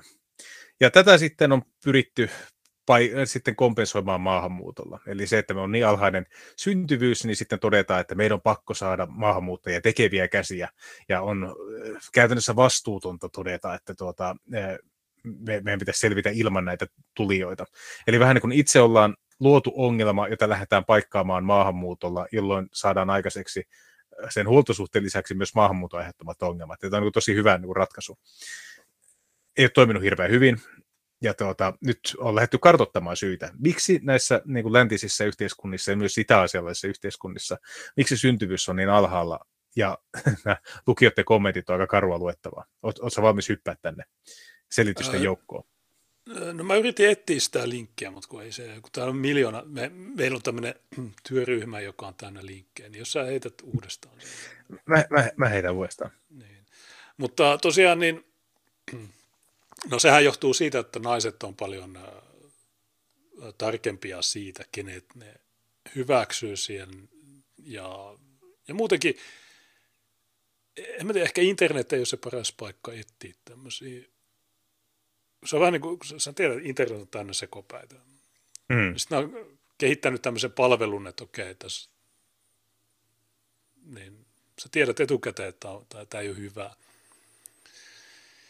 en löydä Tinderistä enää ketään, joka haluaisi treffeille. No, niin, no, ehkä, ehkä on muita paikkoja, missä perinteisesti no, baarit on ehkä yksi, sitten on tietysti yhdistykset, on kirkot, on hmm. erilaiset tämmöiset paikat. Niin, tämä... Tässä tuli, tuli vasta vähän aikaa sitten siis semmoinen niin kuin nuorten ö, sosiaalisia verkostoja käsitellyt tutkimus, jossa siis todettiin, että viimeisen 15 vuoden aikana ystävien määrä on laskenut ihmisillä ja myös ö, muiden ihmisten kanssa vietetty aika, niin sen viikoittainen määrä on romahtanut. Eli vaikka ihmiset sanottavammin maailma on pienempi kuin koskaan, niin ihmiset eivät enää vietä toisten kanssa aikaa, eivätkä tee yhdessä asioita, vaan ylipäätänsä he ovat somessa esittelemässä omaa maailmaansa muille ihmisille, jotka on esittelemässä omaa maailmaansa. Eli tosiasiallisesti tosi moni ihminen on yksin ja, tai muuten hyvin pienissä sosiaalisissa piireissä. Ja se vaikuttaa sitten siihen, että minkälaisia ihmisiä sä tulet kohtaa sun elämässä, miten sun kielitaito kehittyy, miten sun puheenaiheet kehittyvät, mitä kaikkia harrastuksia sä pystyt alkaa harrastamaan, niin sehän vaatii ihmiskontaktia. Sä tapaat jonkun ihmisen, jolla on joku uusi juttu, sä haluat itse kokeilla sitä uutta juttua, sä tykkääkin siitä ja niin edelleen. Mutta jos sä oot ainoastaan siinä sun kultaisessa häkissä, missä et kohtaa ikinä muita ihmisiä, niin se sun elämä tulee olemaan sitä, että sä käyt töissä, sä käyt kaupassa ja sä katsot Netflixiä.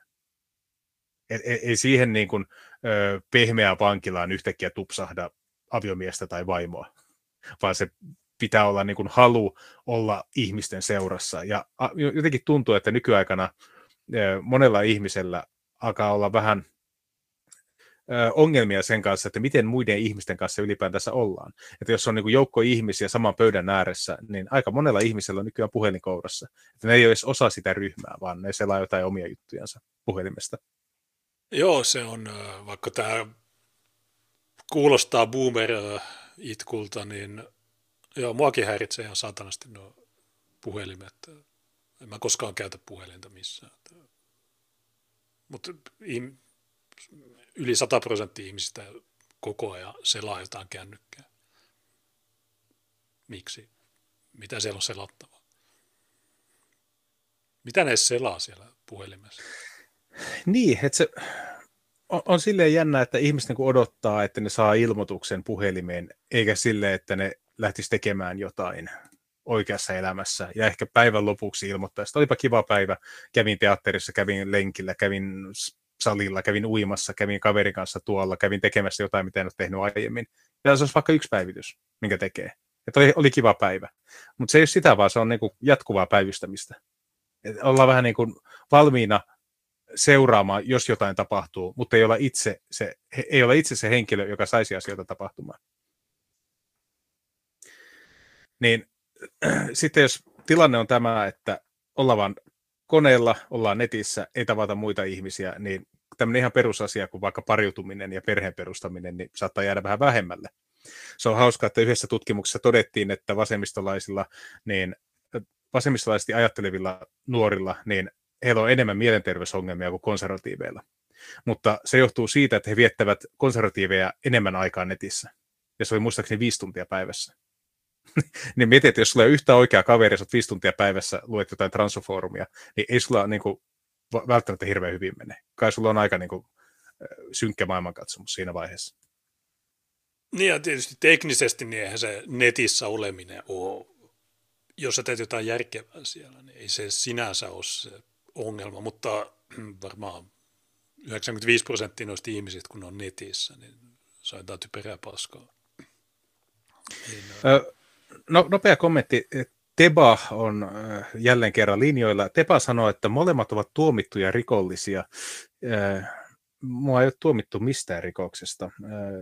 Tämä oli ensimmäinen, huomasin valhe, ja toinen oli sitten se, että Tepa haluaa kovasti väitellä, mutta hän ei anna omaa nimeä ja naamaa siihen väittelyyn, joka oli mun ehtona, jolloin mä voin tämän, tämän perusteella todeta, että väittelyä ei selvästi synny. Kiitos Tepa, se oli hyvä yritys, mutta se päättyi aika nopeasti. Valittelen. Mut, mut on tuomittu rikoksista. I do crime, I like crime.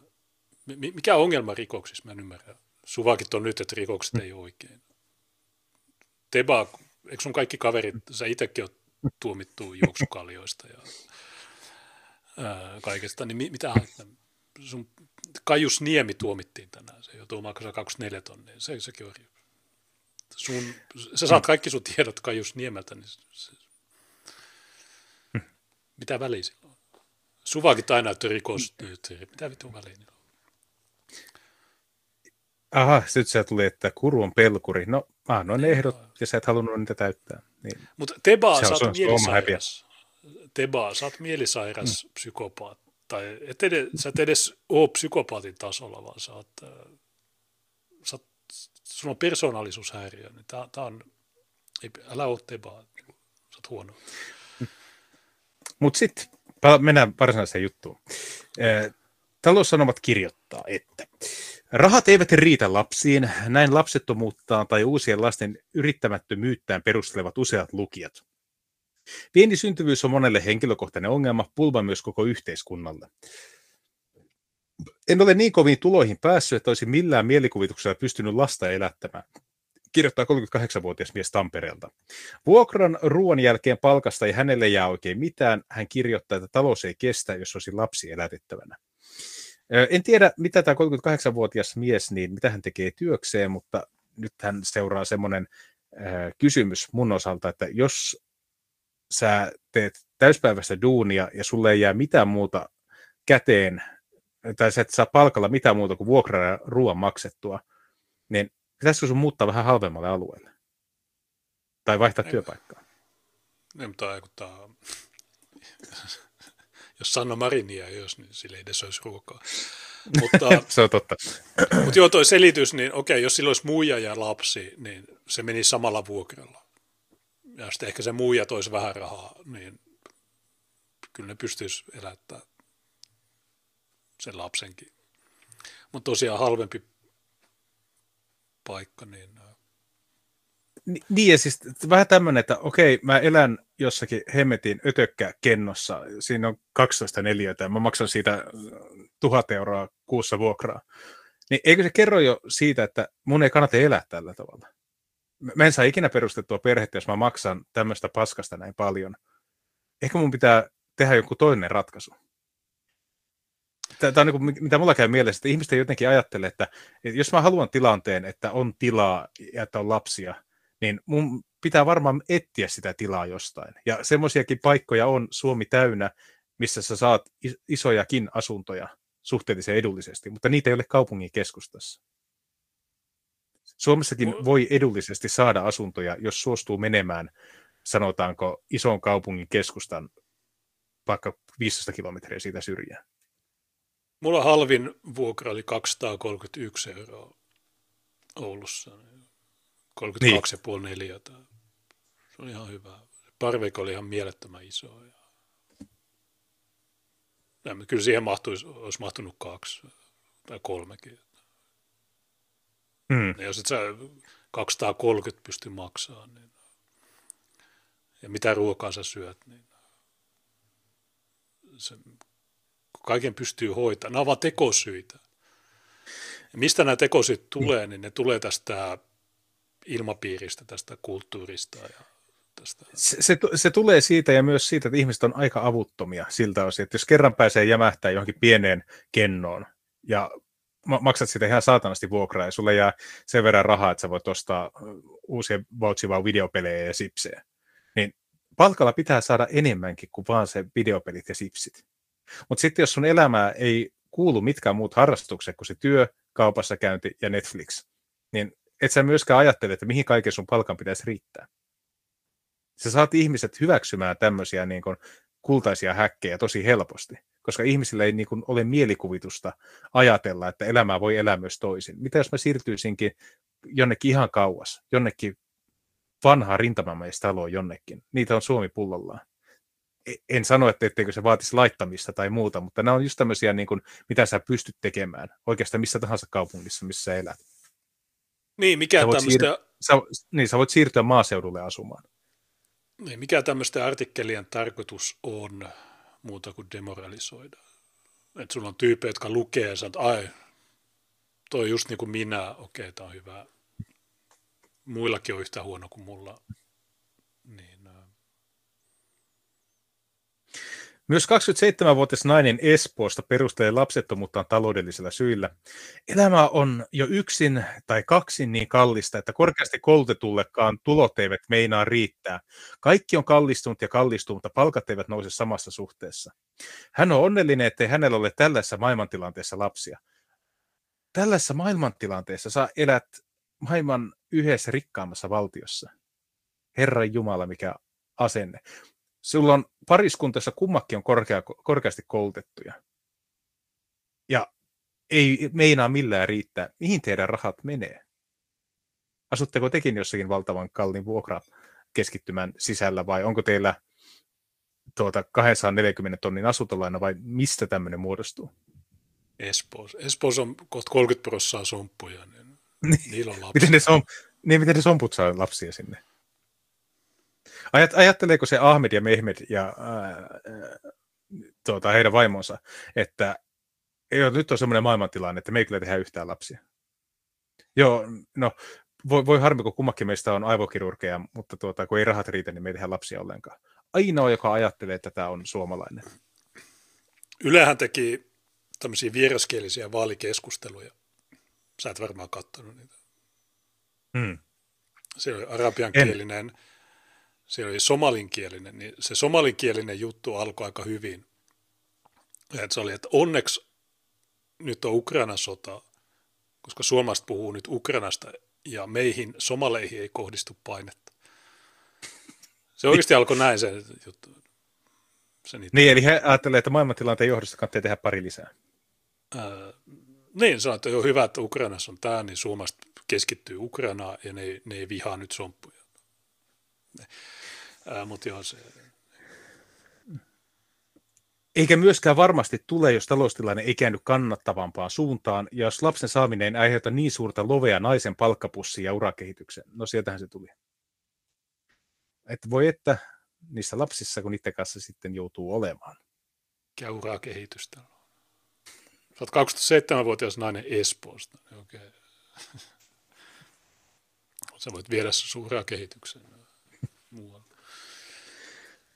No sitten tulee ensimmäinen, jossa niin kuin pystyy olemaan samaa mieltä. 45-vuotias porvoolaisäiti tuskailee kolmeen lapsen kuluvia rahasummia, kun pitää ostaa ruokaa, vaatteita ja kenkiä, maksaa harrastuksia ja vakuutukset.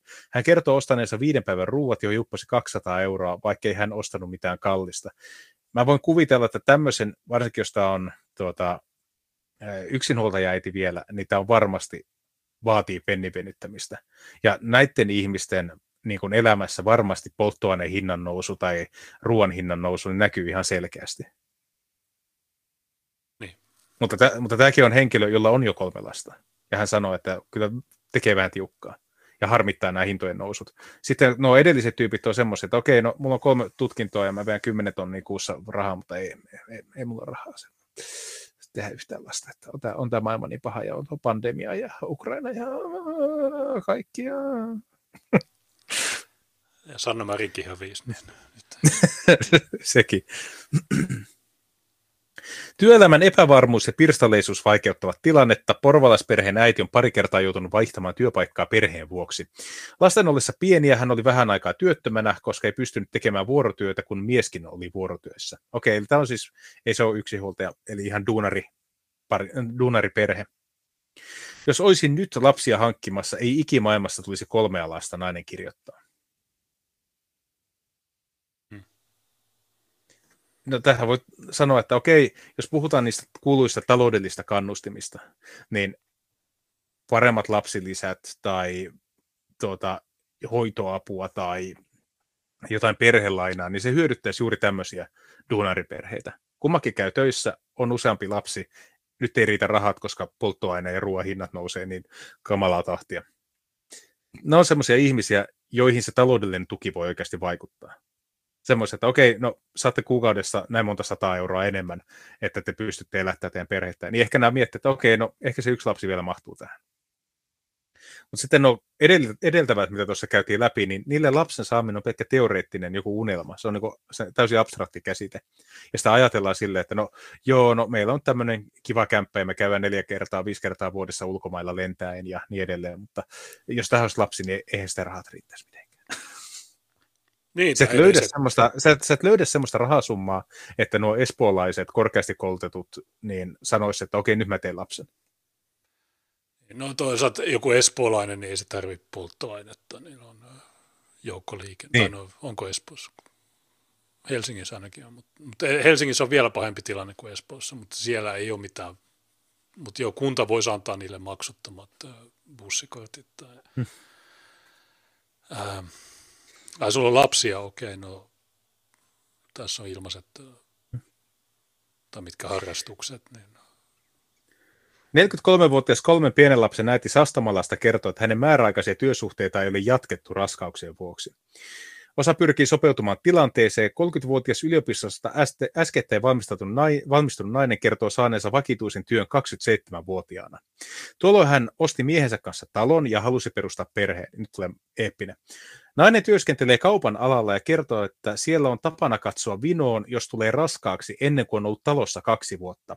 Pari alkoi yrittää lasta vasta tuon ajan kuluttua. Meni 17 kuukautta ennen kuin raskauduimme. Sä jätät lapset tekemättä siksi, koska sun työpaikalla joku pikkupomo saattaa katsoa vinoon. Mitä hän minusta ajattelee, jos mä teen lapsen? Niin. Sä, sä no, miettimään niitä, että okei, sulla on ollut aiemmin Suomen historiassa sodat ja sulla on ollut nälänhädät, sulla on ollut kulkutaudit, kaikki katovuodet.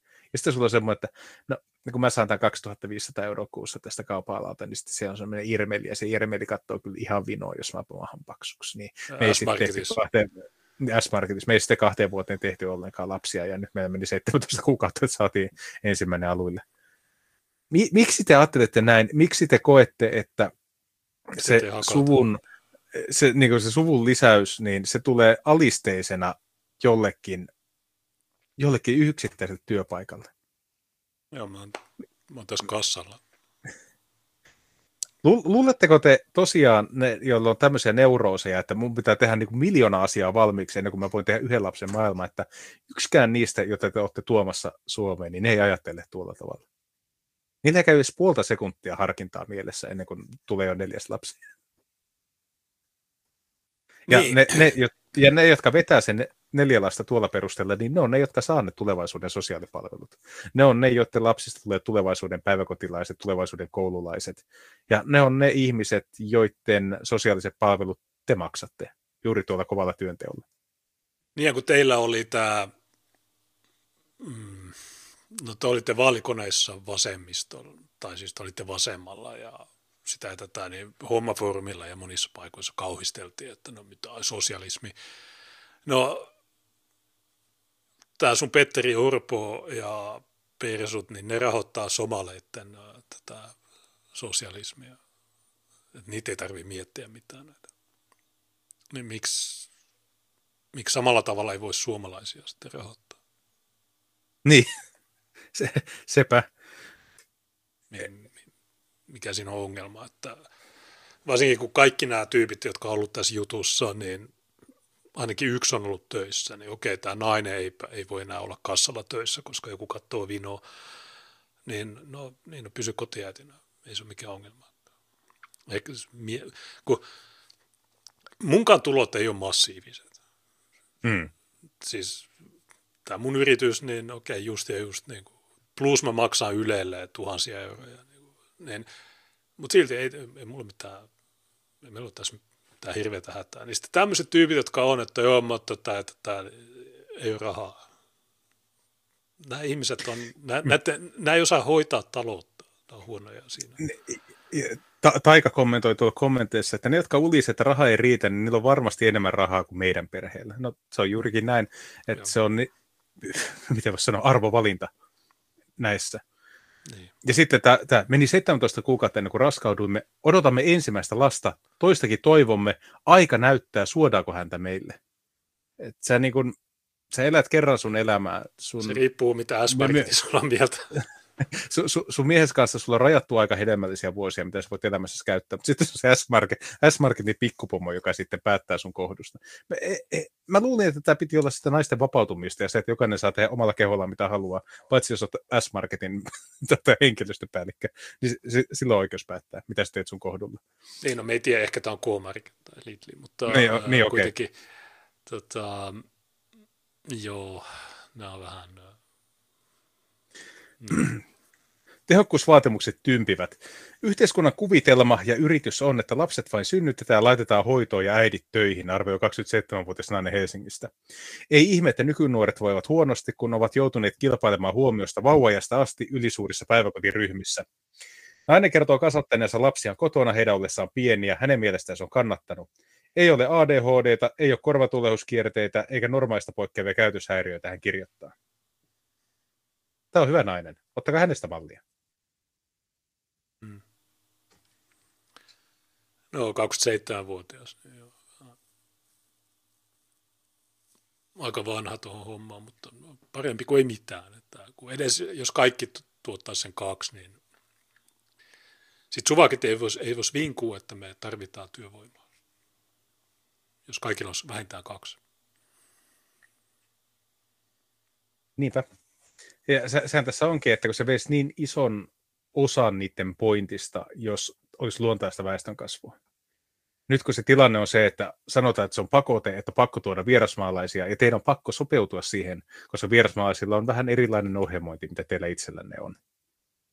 Jos taas todettaisiin niin, että meillä menee ihan hyvin, nyt tänne tuodaan ulkopuolta jotain, huomataan, että se ulkopuolinen homma ei toimi, ja me ei myöskään tarvita sitä, niin siitä on helpompi luopua siitä ulkopuolisesta elementistä yhteiskunnassa. Mutta nyt kun nämä kaikille suomalaisille on sanottu, että okei, vaikka tämä tekee kipeää, vaikka tekee kipeää, niin ei haittaa, tämä on pakko vetää loppuun asti, vaikka verenmakuisuussa. Suomalaiset on vaan mitä tekemään se. Jos Koska ne pelkää niin paljon sitä mahdollista romahdusta, mikä voisi seurata. Suomalaiset taipuu liikaa kaikkea.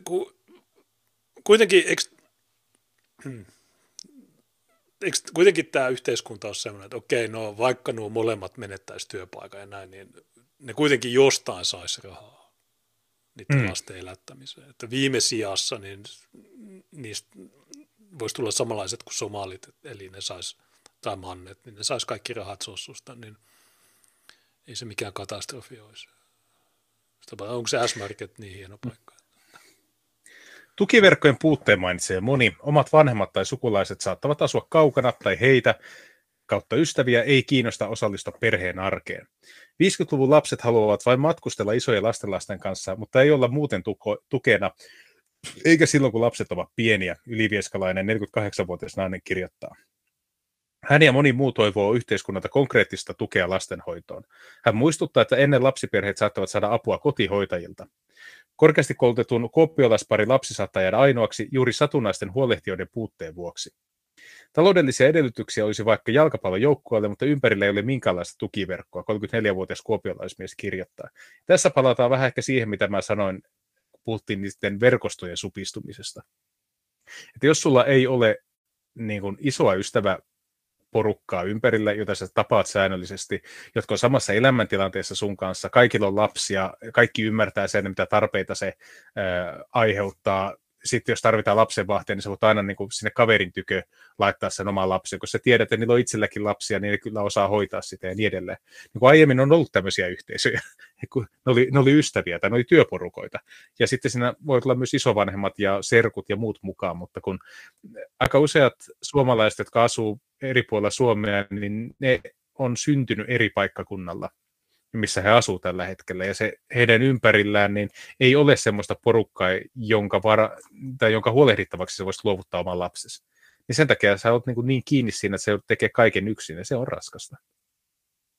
Mutta tämä on niin kuin isompi ongelma on just tämä, että tuota, ää, ei ole kukaan auttamassa. Niin, kyllä. Mutta tässä kun tämä sanoo, että edellytyksiä olisi vaikka jalkapallon joukkueelle, niin onko tämä rasistinen koirapilli? Kuka pelaa jalkapalloa? Sitä en tiedä, mutta jos miettii näitä, jotka, joilla on isoja perhelukuja tai vaikka somaliyhteisöjä, niin en tiedä ihan tarkalleen, miten heidän sisäinen dynamiikka menee, mutta kyllä mä oon aika varma siitä, että he saavat apua toisiltaan, jos tarvitsee. Joo. En, en, eihän, no tuommoisissa niin klaaneissa kukaan joudu yksin kasvattaa lasta, vaan kyllä siinä on se koko suku mukana. Se varmaan helpottaa osaltaan myös sitä, että kun jakaantuu se vastuu sitä kasvatuksesta. Niin, nehän on monesti kertonut näissä Hesari-jutuissa, että jo kerrostalossa kaikki ovet ovat auki ja lapset ramppaa, koska sitä tätä, eikö se varmaan kertoo just tuosta. Tota, tässä on vielä yksi puolison puute, suuri syy lapsettomuuteen. 37-vuotias nainen Helsingistä kertoo halunneensa lapsia 22-vuotiaasta asti. Seurustelu useita kertoja, mutta miehet eivät ole halunneet lapsia. No, Näistä tuntuu, että harva joku, mies tahtoo isäksi. Että joko tässä muijassa on joku vika, jos on 15 vuotta yrittänyt, tai sitten, tai sitten oikeasti miehet on, no niin Helsingin miehet, mikä on mies? Niin, mä mietin, että jos hän on nyt kokeillut 15 vuotta tätä niin kuin voittavaa strategiaa, niin voisiko olla niin, että hän ei ole koskaan valinnut kumppania sen perusteella, että sekin haluaa lapsia, vaan se on valinnut kumppani sen perusteella, kuka on kiehtova, ja sitten se on aina toivonut, että se kiehtova tekisi hänelle niitä lapsia ja kasvattaisi ne lapset. Ja ne on ollut kaikki vääriä tyyppejä. Niin näistä on vaikea sanoa mitään, kun me ei nähdä kuvia, me ei, me ei nähdä niin. minkälaisia nämä on. Ja toisaalta ei ne kuvatkaan kaikkea kertoisi. Mutta joo, noin voi olla ketä tahansa tyyppejä.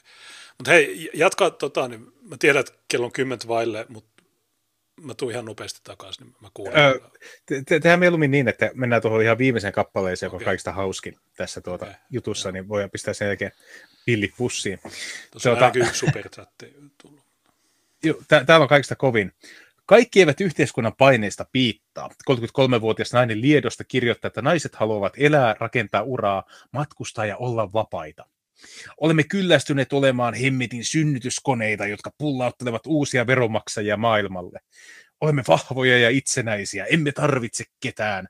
Meidän ei tarvitse väkisin etsiä parisuhdetta ja synnyttää muksuja tähän rikkinäiseen maailmaan. Elämme itseämme varten, rakastamme itseämme ja kehoamme juuri tällaisena kuin ne ovat, nainen kirjoittaa. Vika ei hänen mielestä ole miehissä, mutta ei myöskään naisissa. Meillä on yksi elämä, jonka elämme niin kuin haluamme. Helvettiin yhteiskuntaa, sen odotukset ja normit. Okei, kiitos 33-vuotias nainen Liedosta. Vuoden paskin mielipide. Eletään huhtikuuta. Toi oli aika...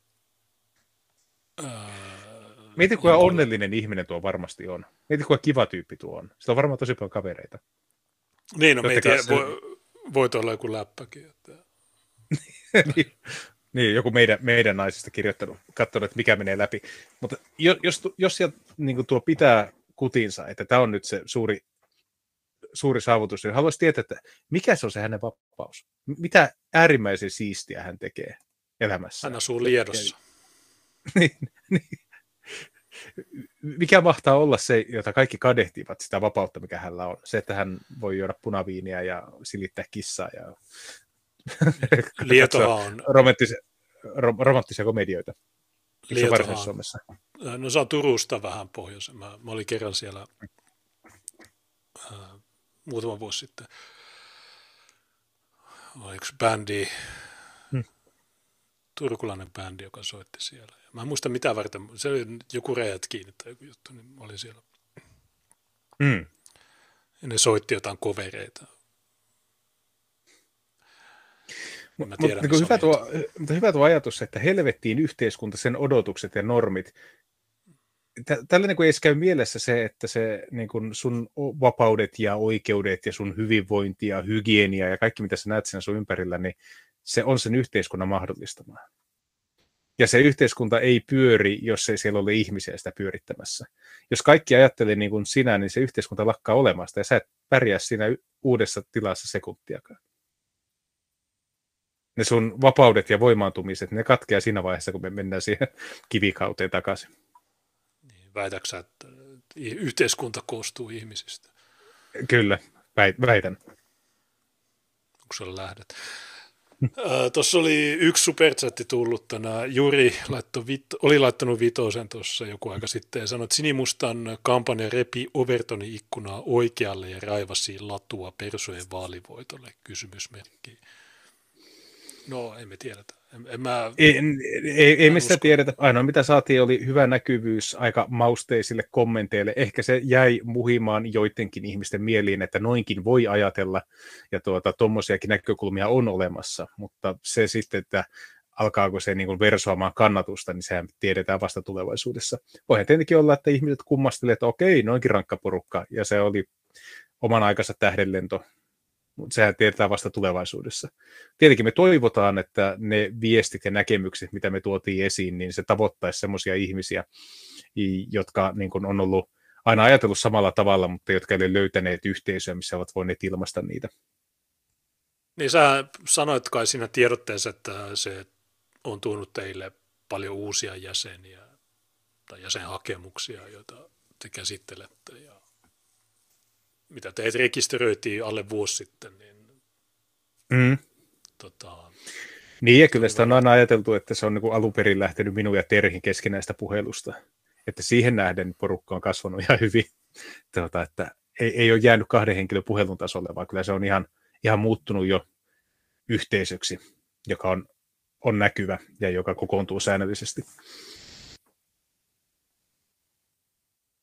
Mutta joo, se on mitä viittä vaille. Ei tässä muita näköjään maksullisia viestejä. Voitte tietysti lähettää noita maksullisia myös lähetyksen jälkeen. Me luetaan ne sitten silloin, kun on se aika. Ei mitään. Kiitos kuulijoille ja kiitos sulle. Mä joudun siirtymään yes. muihin askariin. Morjes. Moi. Niin, nähdään tuossa myöhemmin.